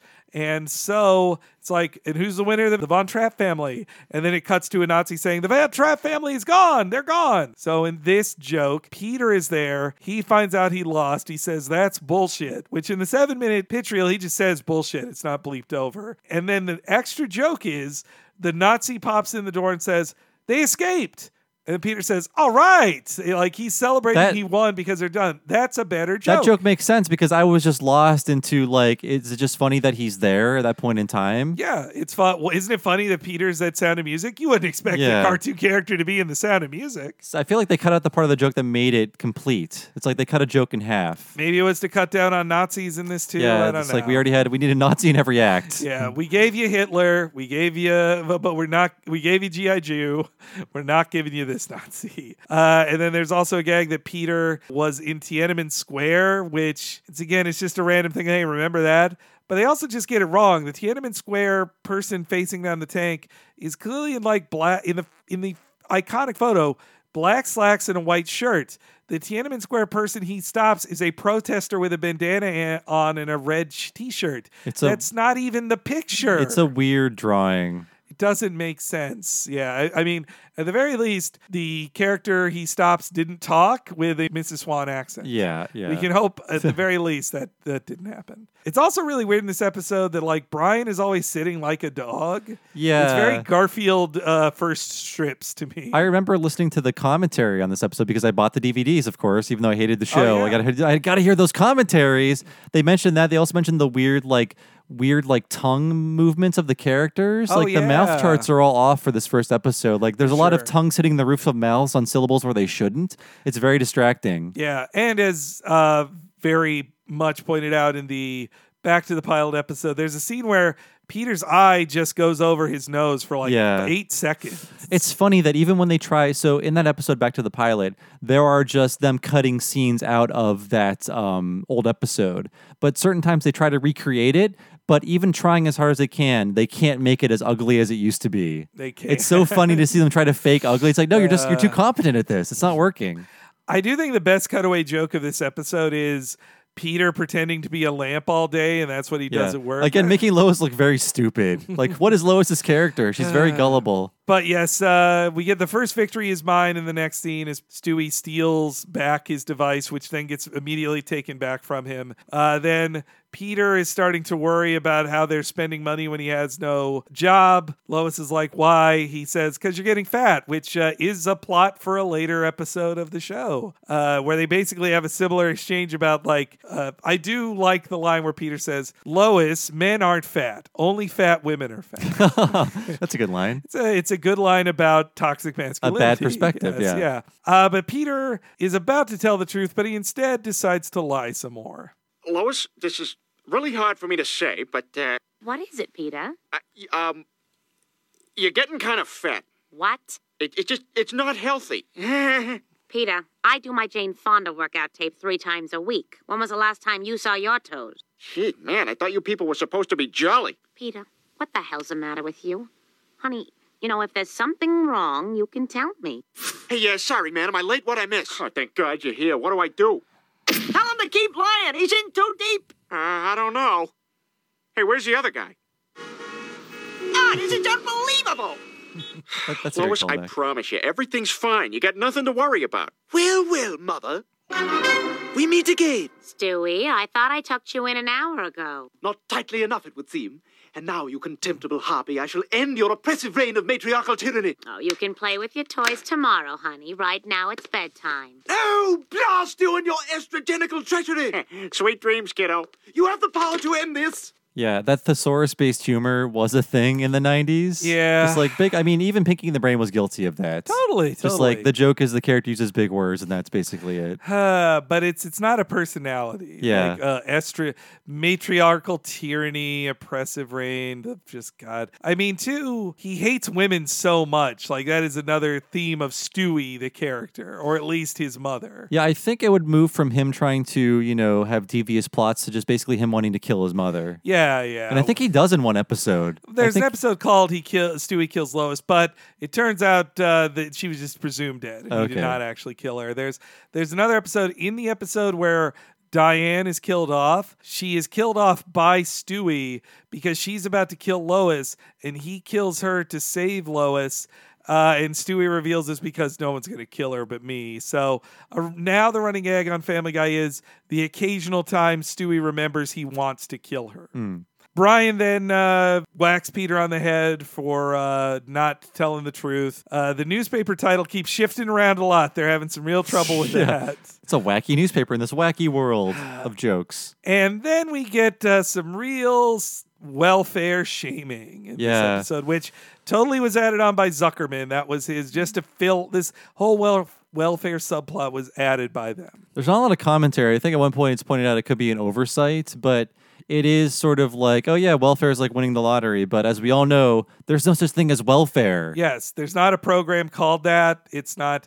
There are social. Say, there's things like Snap that you can get and other things, but Like housing assistance, heating assistance, things like that. But they are so means tested and undervalued and, and getting cut slashed more and more every day. Uh, it's what um, people who hate poor people call entitlements. Yeah, Because, which, by the way, they don't talk about how billionaires feel entitled to have nothing taxed. That's not an entitlement. They earned having nothing taxed. Yeah, I mean, they were born rich. What more do you want from them? But the 90s were the what the era of welfare reform, really. I mean, Welfare, it started with yeah. Mm. Reagan, and Clinton's like, "I'll do it too." Yeah, no, I mean, Clint, a lot of Clinton's platform was I can hate poor people in a Republican way, vote for me. Like that was, and that's totally why this show, which is by Seth MacFarlane, you know, a Taxachusetts liberal, he still, though, is on his show doing this whole thing about how means tested welfare needs to be and how it's a never ending money party, which it is absolutely not.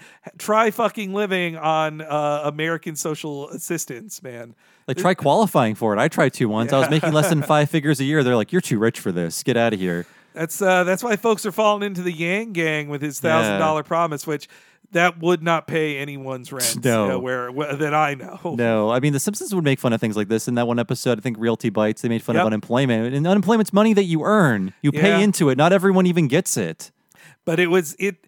It is a very white, uh, middle class way of Like, thinking. oh, that, I didn't like, earn this money. Oh no. Yeah, you're a scam artist. You're you're also just like you're a bad person if you settle for welfare. Peter, the second he got fired, should have applied to this. The only reason he didn't uh, was seemingly out of some shame or whatever. Uh, and I mean, me and Bob could go on this for all day long. But if I could tell you guys to listen to one thing, it would Oh, be yeah. friends of the show. Citations needed.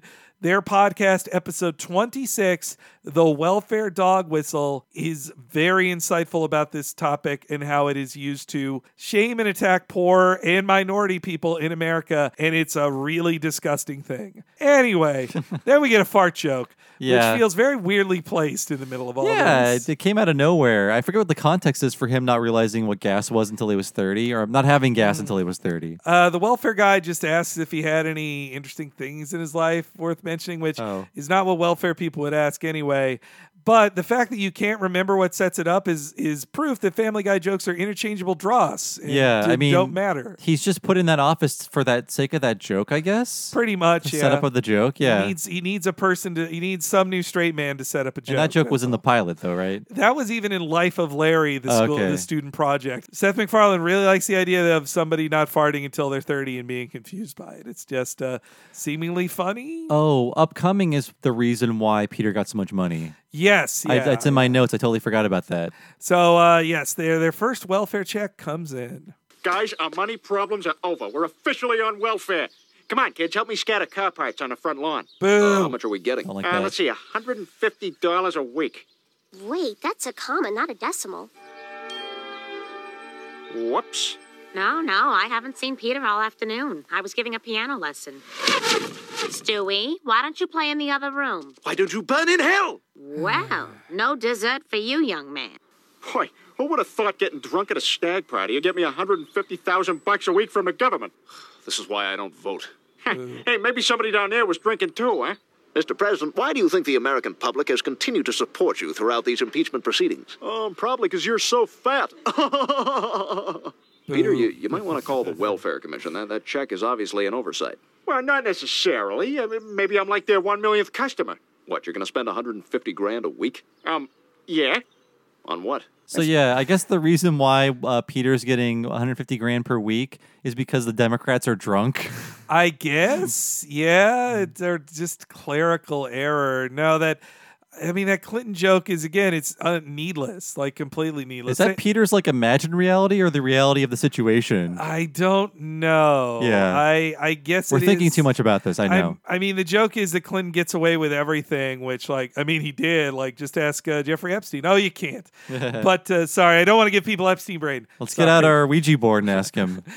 But uh, the the Clinton joke did remind me of like that's how goddamn long this show has been on. They made jokes about sitting Oh. President Bill Clinton. Dear Lord, Uh, 20 long years. And uh, yeah, Brian is a real uh, NPR neoliberal with that uh, hate of the welfare And his public urination. Yeah. Yep. Yeah. He that I mean that's such a West Wing style joke too. Just like this is why I don't vote. Ugh. And then we do get a mention of Lois's piano recital lessons. I do like that. Oh yeah, I guess they had that built in for the character. At, They at least point. set that up. She has something going on, folks. Uh, though her not re- again, she's so stupid. She's like, this baby just tried to kill me directly with things that are visible on screen. Oh well, but isn't it crazy that a baby said hell, Bob? You wouldn't see Maggie do that. No. no way. it's fish in a barrel making fun of this shit. Yeah, It's, yeah. They went there. So You'll believe a baby can say hell. I do, though, have an interesting uh, thought on this with the welfare money plot. I think it might be slight commentary about how Seth MacFarlane felt going from being a regular guy to getting his first millionaire contract paycheck. I can see that. Yeah. What if his first paycheck was $150,000? Like, what do I even do with this much money? Do I have to spend it all right now? What What is this? I was used to living very uh, slim, let's say, and now that I make an okay living, not like Seth MacFarlane, but I, I can take care of myself. I just don't know what to do with the money. It keeps piling up, Henry. What do I do with all this money? This is why rich celebrities go crazy. It's just you get that money, you don't know what to do anymore. I just assume the economy will fall apart in five years, so I need every dollar. Uh, I'll be safe in Canada. It'll be okay. but $150,000, look, it's a lot of money. It can't rent you even the Statue of David. No. But they just wanted to do a cock joke. And the That's all they penis is did. not that big. Or detailed. Yeah, or actually. a giant cylinder. Yeah, it's just a fucking dildo joke. And then, of Yeah. course, the, uh, what app? What do you do with a dildo? Well, it flies into the window of a gay guy, and then he thinks he calls it's it putting in his Eduardo. ass. Like that's Yeah. all. That's a joke. Haha. but it's like I think they wrote it in like, yeah, Peter is holding a detailed stone penis, and Fox is like, no, Yeah, and it's just like yeah. a just like a cylinder. The joke doesn't work because they can't draw a penis. Yeah, which like then don't do it. Yeah. You can't do. Also, one of the most off-model shots is them right after that penis gag. Like Stewie's eyes are all wrong. Yeah. It's just bad. I know the drawing you're talking about. I it can think about it. it looks like when South Park drew the joke versions of them. That's true. Uh, and uh, then also another very late 90s thing of just like the term for it is like street comedy, meaning like observations anybody makes that you just say. It's like, it's not exactly that you're ripping off one person's joke, but it's just you're ripping off a thing that everybody says. So it's lame to do it. Calling fajitas vagitas. Vagitas, That is yeah. such like, I was hearing that all through fucking high school. It's not funny. And what what restaurant is serving fajitas and also sausage biscuits? a Mick biscuit too, yeah, and sau- nuggets. like- sausage. It doesn't make sense. It was just so he could say that fajitas reads like vaginas to a stupid person. Also, just say just say the fajita joke. You don't need the sausage. But see, they wanted Brian to say an urbane thing back because those are the two voices that are in battle in Seth MacFarlane's mind his New England jerk upbringing and the fancy man he wants to be. Not a good Seinfeld either. No, that sucks too. The joke only is there because, like uh, Seth MacFarlane probably said, "I can do a F- Seinfeld imitation. Watch me go." I mean, I guess the joke is it's not a very good Seinfeld joke, but also it's not a very good Seinfeld joke. Mm-mm. And if you want to be, if you do an edgy dick jokes, maybe make an edgy joke about him dating a high schooler. you could do that. It was still fresh. They didn't have the guts to do that then, Mrs. A- like, no, do sexual assault jokes, make fun of the gays, but don't you piss off Jerry Seinfeld. He's off the air now. We're safe in '99. Uh, we're all safe, but And the the Meg getting the lip implants thing, I know like in the script probably they thought it'd be communicated well visually. It's not. Like there's Nope. a sight gag where she kisses Peter on the lips on the face, sorry. and uh, it's like a big lip imprint, but it's not funny. It's just awkward and weird. Yes, yeah. Though I do like the joke that comes right after it in this. That is funny. clip I did yeah. think that was a funny joke. Oh, this is great. I can finally afford to give my little girl the lips she's always dreamed of. Thank you, Daddy. I don't know, Peter. Lips are one thing, but did you have to buy breast implants for Chris? Yeah, it makes him happy. Hey, these are cool. He's playing around with loose breast implants, not implanted into him. I forgot what the punchline was, and I assume they're going to rip off The Simpsons and do the Krusty joke, where it's Yeah. like, "Am I complaining about the breasts?" But no, it's uh, that he bought him loose breasts. That's uh, loose implants. That's cute. That's cute. Then the mail carrier arrives. Shockingly, that butch woman did not become a regular recurring character. yeah, what's up with the mail lady? If that character had been voiced Hey, by Lois. If MacFarlane had voiced her, she'd be in every episode. I Yeah, betcha. I feel like they're trying to establish like the gruff mail lady character in this first episode. Like, where did she go? And uh, the moat keeps the Black Knight away, though not the same design for a Black Knight as the one that Peter will face, who's voiced by Will Ferrell. I was also I was a little shocked they get away with like Lois saying "what the fuck" and then having a s- Yeah. horn go over it. We got a uh, bleeped bullshit and fuck in this episode, so Wouldn't get that on the. can oh, wait, no, they Simpsons do this? Oh yeah, actually, Oh, Kent yeah. Brockman said it's about fucking time. Yeah. and Homer even said the loudest profanity that Ned had ever heard. And Marge said, "I'm so fucking embarrassed." Yep. So these things all happen. They Simpsons went there. already, yeah. They did it. Not new territory, but uh, the crime is exposed. Well, congratulations on all your success. Here's your welfare check. What the?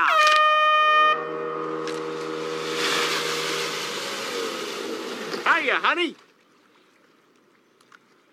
What? Lois, I know what I did was wrong, but I only did it for you and the kids. Except for the jukebox in the bathroom. That was a gift for Peter. Yeah, from the American taxpayers. I am so mad I can't see straight. Oh, no problem. We got the money to get that fixed, with enough left over for us to buy our way out of any trouble our kids might get into. Just like the Kennedys. You know, I, I feel like I don't even know you anymore, Peter. The man I married would never think he could fix a problem just by spending money.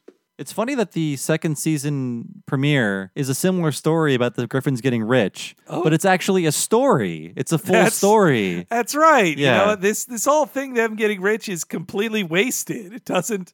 It's nothing. It it's just forgotten by the end of it. Uh, maybe that was they're like, let's try that again is a real episode. Uh, that just like the Kennedys line can work for any rich family. Yeah, yeah. Uh, and then we get into the very tacked on Super Bowl sillies, as I call yeah, them. I mean, was this made knowing that the Super Bowl was in their future?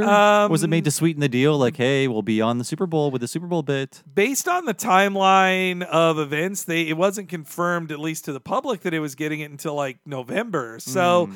but I could see that being a late retake. But also, it could have just been, you know, they got whispered like, "Hey, we think you're going to be the Super Bowl. Let's yeah, do it." Like, but ultimately, it's like two minutes of animation, which they could have rushed. Yeah. as soon as they found out, like, I let's mean, as do cheap this. as it looks, it looks rushed. Yeah. Sure. Uh, one thing that also hurt it is they have jokes with Madden and Pat Summerall, but it's neither of them. But they are in the Simpsons episode that follows it directly. That's right. Yeah, So it makes it even cheaper. See, They like end the episode commenting on it, right? yes. yeah. Yeah, no, it's all they get actual funnies with Madden and Summerall, and this is just uh, John Madden screams about football too much, and Pat Summerall kind of has no character to. Yeah, just flatly he- describes. He knows about crazy money plans. I like I like the phrase "crazy money rain." That that's funny. It's Some not really a joke, but it's just funny to hear somebody say that. Mm, be funny hearing that from the real John Madden, but also, Yeah. Uh, you know, Family Guy was a new thing. They couldn't really get too many celebrities. Uh, they could eventually get James Woods, and then uh, fortunately they killed him off. So Thank God.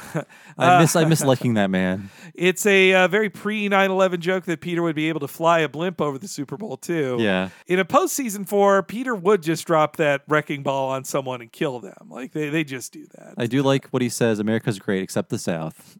It's also very ambitious that they wanted to draw a Super Bowl riot on the kind of budget they had. I was thinking of that. Like, you guys need to calm down a little bit. This is not happening. like, they draw an entire Super Bowl stadium's worth of people like rushing in from above. Like, it's too much for this uh, first Uh, episode. Uh, that's why they do the blimp crash off scene, Yeah. off screen, which they do on the Back to the Pilot. You Uh, see the blimp crash. And then we get a reference to the Fox slogan, just one Fox, just one gun. And I like how many shots go into that blimp before the act break. It's funny when you go to back to the pilot, that many shots actually hits the blimp. So Yeah, it's the same amount of excessive shots from I that act break.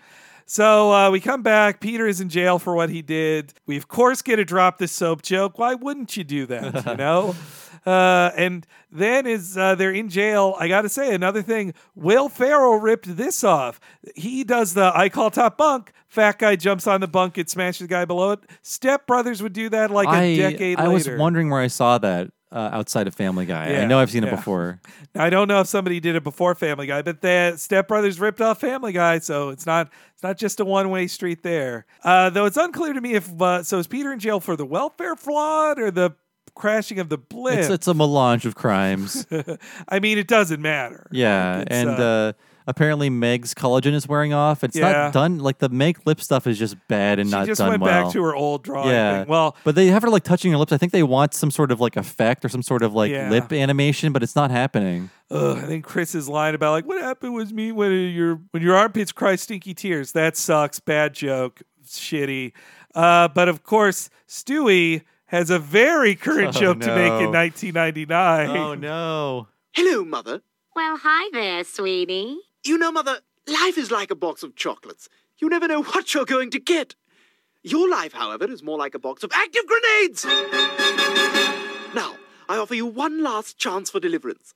Return my mind control device, or be destroyed. Oh, you just want your toy back. Okay, here you go, honey. Yes, well, victory is mine. Ah, damn you all! That's nearly as old as the Philadelphia joke. So old. Yeah. So like, and that's just such a sweaty setup. Like he has a box of chocolates, then he says the Forrest Gump line. He's like, "Well, but your box of chocolates." You know what's in your box of chocolates? well, let me tell you. Oh God. Just takes so fucking long. I know. And of course, that explosion happens off screen. Wouldn't want to draw anything too tough there. no, no, no. That sucked. It just sucked. Uh, so Lois then finds out that he's been arrested. They go to the courthouse, and uh, then you can see Quagmire behind Lois. He's drawn all wrong, but it technically is Quagmire. He's almost there. And uh, we get Peter's trial. Here's the the first part of it. This court will come to order. Well, you know, I figured the sooner I cast a check, the sooner they'd uh, catch their mistake. Look, why are we making a federal case out of this? Mr. Griffin, Don't you think you should have alerted the government of such a gross overpayment? Well, uh, I, I was gonna call him, but uh, my, my favorite episode of Diff'rent Strokes was on. You know the one where Arnold and Dudley get sexually molested by the guy who owns the bike shop? All right, now I want you boys to scream real loud at my ass. And everybody learns a valuable lesson. Mr. Griffin, have you learned a lesson? Oh, yeah, stay the hell away from that bike shop. Look, uh, everybody, I feel really bad about what I did. I, I just, I don't know, I just saw the one chance I'd ever have to give my family the things they deserve. But I guess I screwed it up. I cheated the government, and worst of all, I lied to my wife. And she deserves better. I'm sorry, honey. Mr. Griffin, I think your words have touched us all. I'm sentencing you to 24 months in prison. Oh, no. Oh, no. Oh, no! Oh, no. Oh, yeah! I just caught the guitar sting in that. I only heard it in the clips, yeah. so I mean, that's just like a seminal Family Guy joke. Oh yeah, the the the Kool Aid Man popping now the wall. They did it a few times. It's funny. It was. I think- that was the best joke in it, though. It really was like you remember when Kool Aid Man did that? Well, he did it here. I think it did cement this show in everyone's mind. Like I think until this moment, no one cared, and this is the joke that everyone took home with them. Yeah, and that it was a new era of comedy. Not only six sexual assault jokes per episode, but we're gonna start talking about the '80s, friends. Yeah. it's time to talk about the '80s. The Simpsons writers were too old to remember the '80s, but Seth MacFarlane was young enough to do that, so he had the edge there. I'll give him that. Uh, but boy, that okay. Let's dig in. First, we have the first appearance of dignified Q Blackman. Oh, that's his name. That would be his confirmed his name in a 2018 episode. Okay. But uh, voiced by Phil LaMarr, uh, who's also uh, Ollie the Weatherman. Oh, geez. Uh, what a funny character that is. Of course, there's going to be a child molestation joke,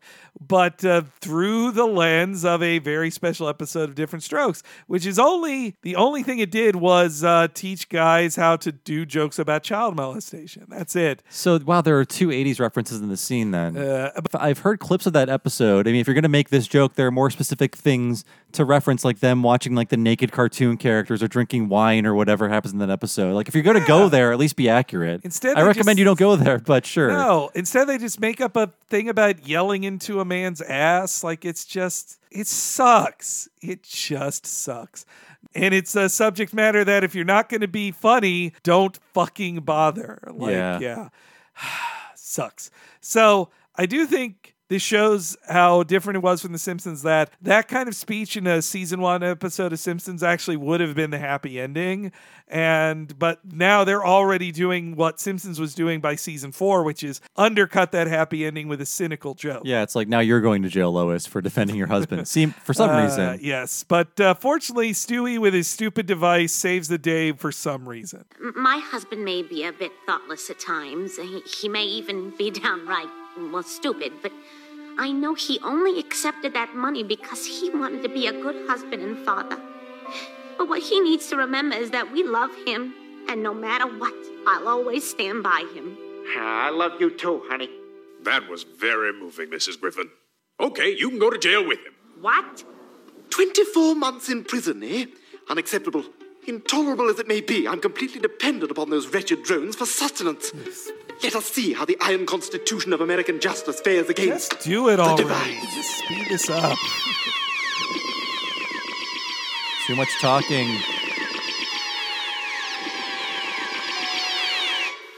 Is that your boy? What? Uh, oh, uh, yeah, that's Stewie. Gosh, I can't separate a kid that young from his father. It's it's unjudgmently. That's funny. Oh hell, you've learned your lesson, right? Yeah. All right, you're off the hook. Oh, wow. Can you give me my job back? No. yes. All right. That's funny. Yeah, That's funny. yeah, that's fine. There's no reason a judge can't give him his job back, but they need to get back to the status quo. So he's like, yes, I can. They kind of play both ways of like, did Stewie's thing actually work or did it not? Then at the end of the scene, you could see, no, it does work. It does.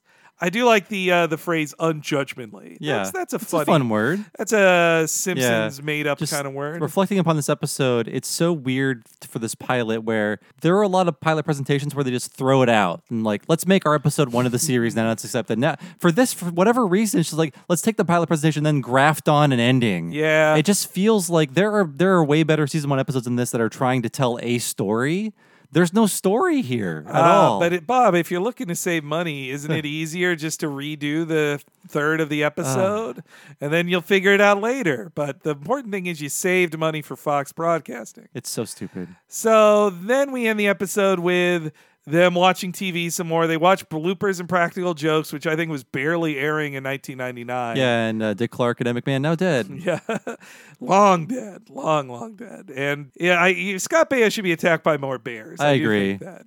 Yeah. and then we get to a real shrug of an ending here. Oh, it's good to have you home, Peter. Ah, honey, I knew everything would turn out okay. I sure am gonna miss being rich. Oh, don't worry, I got a way to get money. Not another welfare scam. No, no, no. Minority scholarship. No,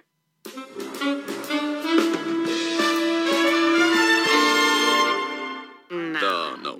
Are you insane? Okay, I mean, uh, uh, uh, sexual harassment suit. I No, no, no. Absolutely outrageous. I mean, uh, uh, okay, uh, disability claim.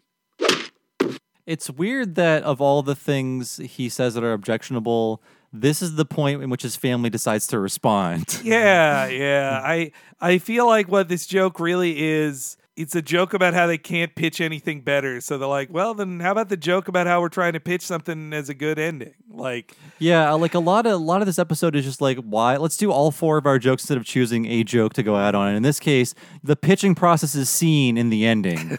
That's that's very astute. I Uh, like that observation, Henry. And these jokes about scams, they're all the things that uh, a certain classist bigotry informs of like, well, as we all know, minority scholarships, they just get all this free college. I, I'm a white guy. I don't get free college. As we all know, people lie about being sexually harassed. So that's what Peter will do. It all is fits in the same web of like white guy fears that, uh, that is all, are all bullshit expressed through Peter, which again, I don't want to put too much meanness on Seth MacFarlane, but at the very least, he was a dumb 25 year old who thought that the, those were things that were a real problem. I mean, my opinions as a 24 year old are online. I hope no one sees them ever. Oh, for sure. yeah, bad Now- news. Now, I'll give it to Family Guy, though.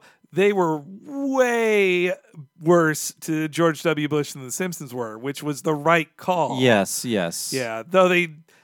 But yes, the minority. So in the original Super Bowl airing, minority scholarship thumbs up. That was where the episode ended. They cut Hmm. the other jokes there, which uh, honestly, it probably should have just done that. Like Yeah. that also that feels like such a writer's room joke of he says minority scholarship, which is a bad joke to end on, and then my credit will come up because it'll be a joke about how I came up with a bad joke.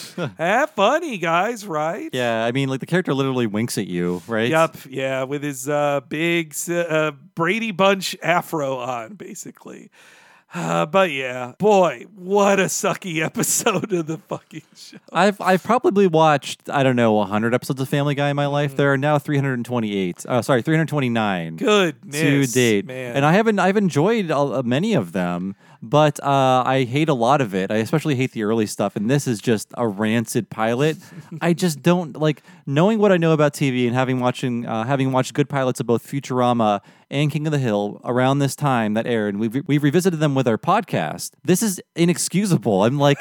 How can you make? How can this be your pilot? How can I guess when they saw South Park, they thought, "Oh, unprofessional is the new way to be. Who cares mm-hmm. if it's badly made? Who cares if things don't work? The crudeness and the crassness and the unpolishedness is part of the appeal. Maybe that's why they decided this could be the pilot." And also, the rest of the show only needed to be ready for April. This had to be ready in January. Yeah. So you don't even get a second run at it. Like it's. God, just like knowing how perfect the Futurama pilot is compared to this mm-hmm. and King of the Hill. King of the Hills pilot is one of the best pilots ever. Yeah. Like it's so good. I guess the last thing I'll say is like I am less hateful overall to Family Guy now, but after watching this where it has like maybe 3 jokes that made me laugh, I completely understand why 15 year old me was like, this show sucks. This is just ripping off Simpsons. And I also think Futurama definitely deserved this slot more than Family Guy. And I wish we lived in the universe where Futurama premiered after Super Bowl 33. It could still be going on on Fox, on Cartoon Network, who knows? But Yeah, yeah, Uh, Futurama deserved that slot, damn it. It did. But I guess this is sort of a, in case you're new to Talking Simpsons or our network in general, you might not know about What a Cartoon, and we do this every week on What a Cartoon. Mm-hmm. We normally like the things we talk about on What a Cartoon, and we have talked about Family Guy. we picked of an episode of Family Guy we liked. Yes, So, we did. we did. yeah. So, like, if you like us talking about different shows with the same approach of clips and research and history and stuff, check out What a Cartoon. You can find it wherever you find podcasts. And this podcast, as well as What a Cartoon, are supported by Patreon and wonderful Patreon subscribers who help me and Bob do this full time. Support us at patreon.com slash talking Simpsons, where for $5 a month, you get to hear every episode of Talking Simpsons and What a Cartoon a week at a time and ad free. Plus, you can listen to all those miniseries we talked about, like Futurama and King of the Hill, and coming soon, more Futurama, guys. And we have a premium podcast too, don't we, Bob? That's true. So for 10 bucks a month, if you sign up at that level, you'll have access to What a Cartoon Movie. What happens is every month we talk about a movie, often for upwards of three, often four hours. And that movie is determined by the patrons. The most recent one is the Cowboy Bebop movie, Knocking on Heaven's Door. But so far, we've done at least like 10 at this point. Mm-hmm. We're almost reaching the one year anniversary of What a Cartoon Movie. So if you sign up today at the $10 level, you'll also get all of the $5 rewards, but you'll have over 24 hours at this point of What a Cartoon Movie podcast. Stay up all day, don't sleep, listen to all of them in a row. You'll be so informed about cartoon movies. And again, that's at patreon.com slash talking Simpsons. Yeah. So I've been one of your hosts, Bob Mackey. Find me on Twitter as Bob Servo. I also have another podcast. It's Retronauts. Every Monday, occasionally on Friday, go to retronauts.com and look for Retronauts in your podcast machine. It's a classic gaming podcast, and I think you'll like it. Henry, how about you? You can follow me, Henry Gilbert, on Twitter at H E N E R E Y G. That way, you'll stay informed on all of the new events in the worlds of Talking Simpsons and the What a Cartoon podcast. Whenever new stuff goes live on the Patreon or on the free feeds, I am sure to tweet about it. Follow me there one more time at H E N E R E Y G. Thanks so much for listening, folks. We'll see you next week for the Simpsons episode, Sunday, Cruddy Sunday. We'll see you then.